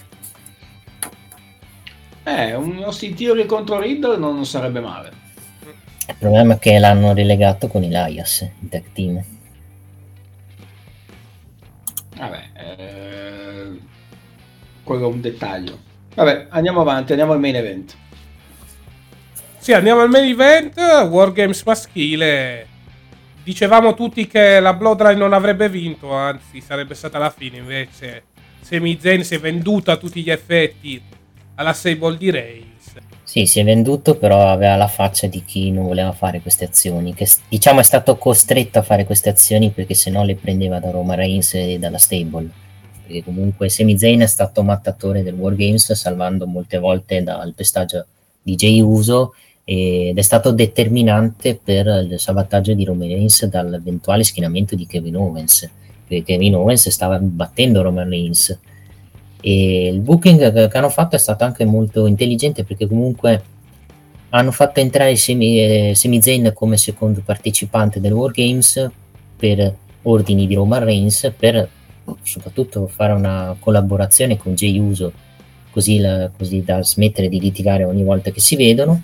E alla fine, alla fine poi è stato abbastanza decisivo Sami Zayn perché comunque ha rifilato un omblo ai danni di Kevin Owens e poi con l'over kick praticamente insieme a poi alla frog splash da parte di DJ Uso hanno pinato Kevin Owens che teoricamente dovrebbe portare alla pace però credo che sia una momentanea tegua in questo momento perché comunque Roman Reigns anche vedendo dai segmenti che hanno fatto nel backstage non è tanto convinto della fedeltà di Sami Zayn. E quindi secondo me se, oh, credo che Roman Reigns abbia capito che per suonare Sami Zayn nelle prossime settimane magari o nei prossimi mesi magari fra un mese succederà qualcosa che porterà poi Sami ad essere pestato da, dalla stable. Anche perché non credo che Sami Zayn rimanga eh, pianta stabile in quella stable anche perché poi per, anche perché la stable deve essere heal non deve essere face quindi deve per, per, la cosa che dovrebbero fare è girarlo face però facendolo cacciare dal gruppo. Quindi ti dico livello, livello storytelling 8 come match non c'è stato grandi manovre posso dire perché comunque non ho visto grandi manovre tipo spaccamento di tavoli, voli dalla quarta corda, a parte che non ci sono wrestler che ti possono fare quei voli. E il resto, sì, nessuno si aspettava la vittoria della Bloodline, quindi ci abbiamo sbagliato tutti, capita. Sì, perché pensavamo ci potesse essere anche un minimo di rivincita per i face, invece si è deciso di continuare questo momentum da parte della Bloodline con Sami Zayn che ha deciso anche di andare contro il suo amico, seppur con molto rimorso, ovvero sia Kevin Owens. Per il resto è stato un buon match, se ne sono date di santa ragione come prevedevo, ottimo anche il ruolo dal punto di vista del storytelling di Reigns che rimane seduto all'interno della gabbia del Wargames con tutti gli altri in piedi buon match, ecco, nulla da dire. Per il futuro, eh, adesso ci divertiamo. Vabbè, questo venerdì a SmackDown succederà poco o niente perché sono su FS1. Ringraziamo ancora una volta il football. Nelle prossime settimane potrebbe succedere qualcosa di interessante, ecco, cioè il passaggio a tutti gli effetti. Io ti dico, per la Rumble e per WrestleMania ancora l'idea Cody però vedendo anche come stanno costruendo la storyline, non stupitevi se il pubblico volesse Semi Zayn come vincitore della Rumble. Cioè, mm, potrebbe ritrovarsi in una situazione so. Sile Bryan 2013-2014. No, no non, esager- non esagererei sinceramente, anche perché lì c'erano tanti altri fattori praticamente. Qui secondo me hanno già le idee chiare su Semi Zayn, ovvero mandarli in coppia con Owens e vincere i titoli di coppia Ok. con tutto rispetto, Sami Zayn battere Roman Reigns dopo che Roman Reigns ha battuto, battuto di tutti, non, non, non, è che ce lo vedo tantissimo. Anche però perché Sami Zayn io anche me la tengo importanti. lì nascosta. Per me, semi, per me è Cody Reigns, però me la tengo un attimo nascosta. Ma dovete tenere anche d'occhio anche un'altra persona che voi sempre sottovalutate, ovvero The Rock, perché se The Rock c'è, il problema non si pone, ciao Cody, ciao Sami Zayn, sì. fanno Reigns The Rock e Reigns rimane campione fino a SummerSlam. Bisogna vedere però The Rock eh, cosa fa, cioè non sappiamo mai, lo scopriremo giusto il giorno della Rumble, se ci sarà The Rock oppure no. Se no... Guarda, sinceramente... Aspettiamo. Vedi- mm, Guarda, sicuramente sì. hanno messo hype sulla Rumble, sarà molto divertente vedere cosa succederà. Sì, quello sicuramente sarà divertente. Quello che posso dirti è che comunque non è come gli scorsi anni che diciamo ok c'è già solo un vincitore, ok sappiamo chi vince. Quest'anno hai un sacco di nomi che esatto. possono vincere la Rumble maschile. Beh, c'hai, c'hai Cody, c'hai Semi Zayn, però lo metto un po' più in fondo. C'hai purtroppo The Rock perché penso vogliono fare questo match con Roman Reigns, anche se eviterei di fare questa cosa. C'hai Kevin Owens se vuoi, se non li fai fare match alla Rumble contro Roman Reigns, c'hai McIntyre, ma McIntyre lo mettere proprio in giù in fondo, cioè c'hai tanti nomi. Il, Sì. problema, il problema è che qual è il match che vende di più? Se la WWE ragiona con i soldi, ti fa Roman Reigns The Rock. Lì se l'avrebbe Ci fatto. sta, ci sta per amor di Dio, cioè, è- è un ragionamento che assolutamente ci sta. Però devi anche capire, The Rock intanto sempre se lo fa, perché comunque non è detto che The Rock ci sia. Diciamo E che è l'unico quando- posto per fare il match a Los Angeles, secondo me. Sì, quello sì, però non credo, non credo una cosa del genere. Soprattutto non credo che... eh, Allora, se fai una roba del genere, allora vuol dire che Cody non sta bene. Non ha recuperato. E allora Più che, non sta, più che non sta bene, secondo me voglio rimandare Cody a SummerSlam per il titolo e non a WrestleMania. Ovvio che non sarei d'accordo sì, di questa cosa. No, certo, però il problema è proprio quello. Cioè, non vorrei che Cody Rollins l'ultimo atto sia WrestleMania. È, è- è una possibilità. Per questo ti ho detto che secondo me è una possibilità che vadano con eh, Sami Zayn.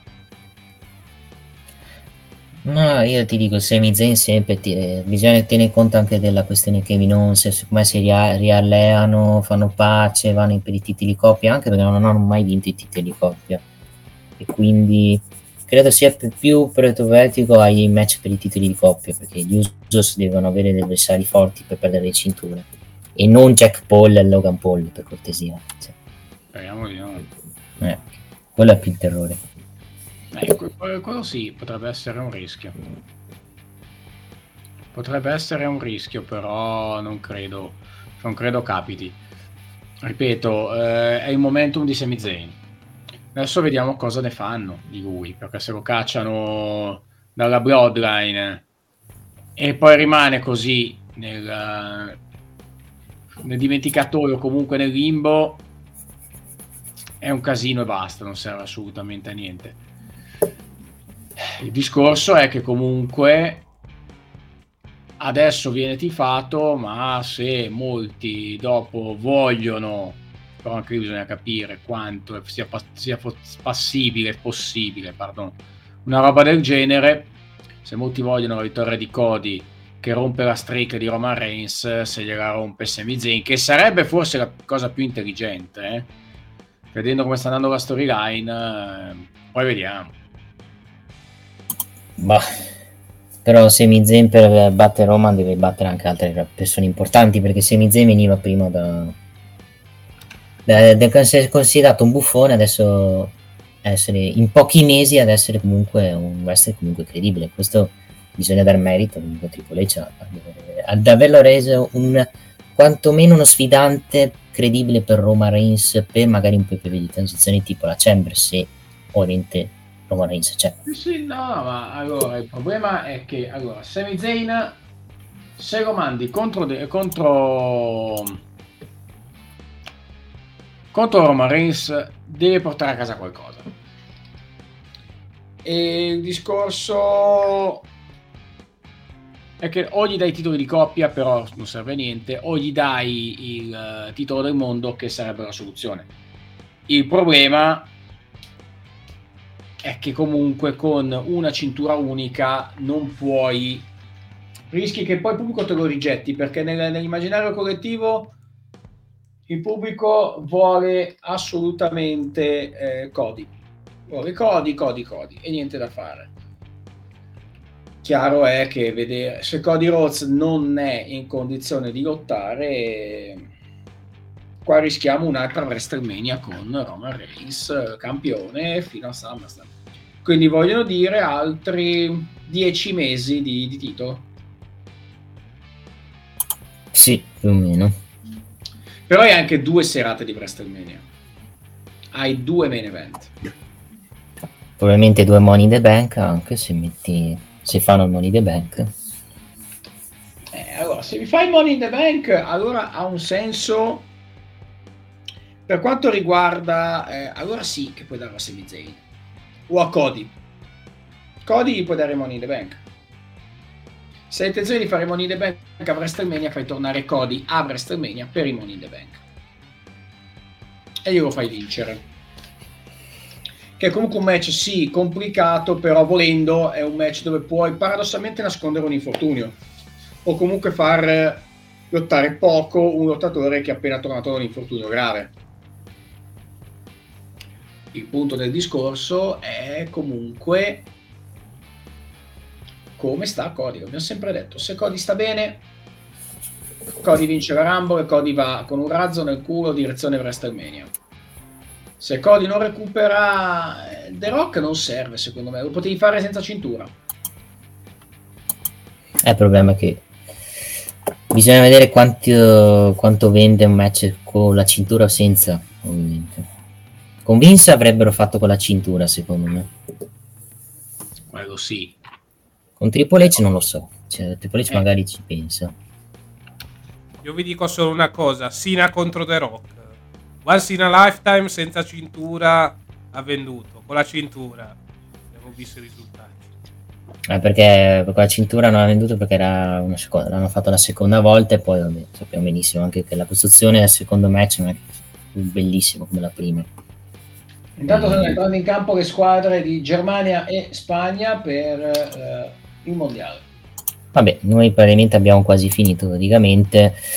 Io come voto al pay per view do 7, 7, 7 e mezzo. So te cazzo. Anche secondo me, cioè, buonissimi Wargames, buono il match per i titoli Stati Uniti. Paga purtroppo quella doppietta formata da AJ Styles contro Finn Balor e Shotzi contro Ronda. Sì, mi è passato anche abbastanza bene rispetto magari ai pay per view Crown Jewel. Quindi... No, Crown Jewel non è stato, ne- era Extreme Bruise, non, non Crown Jewel. Mi confondo. Sì, un buon pay per view comunque non male, assolutamente. 7. Purtroppo paga, come avete detto voi, paga Styles contro Balor eh, il titolo femminile, che praticamente è stato anche il più soporifero che non si può. E adesso mh, vediamo di cambiare un po' le carte, anche perché penso e credo che eh, hai fatto tornare Becky, quindi alla, Rambo dovrebbe tornare Charlotte. E speriamo che la vinca anche. Oddio, non è la prima volta che è number one contender vincendo la Rumble, eh, è andata contro il titolo di NXT, quindi non so che cosa si inventeranno. Per il resto, comunque qualcosa di godibile, e è stato il primo pay per view con i War Games nel main roster, quindi sicuramente andava visto. Esattamente. Direi di chiudere qua a questo punto per questa parte di Survivor Series. Sì, chiudiamo anche la diretta del podcast per chi sta vedendo il registrato Esatto, in vi diretta. salutiamo per quelli che ci sentiranno su YouTube e vi diamo appuntamento a settimana prossima col podcast ufficiale targato Chiesa del Wrestling.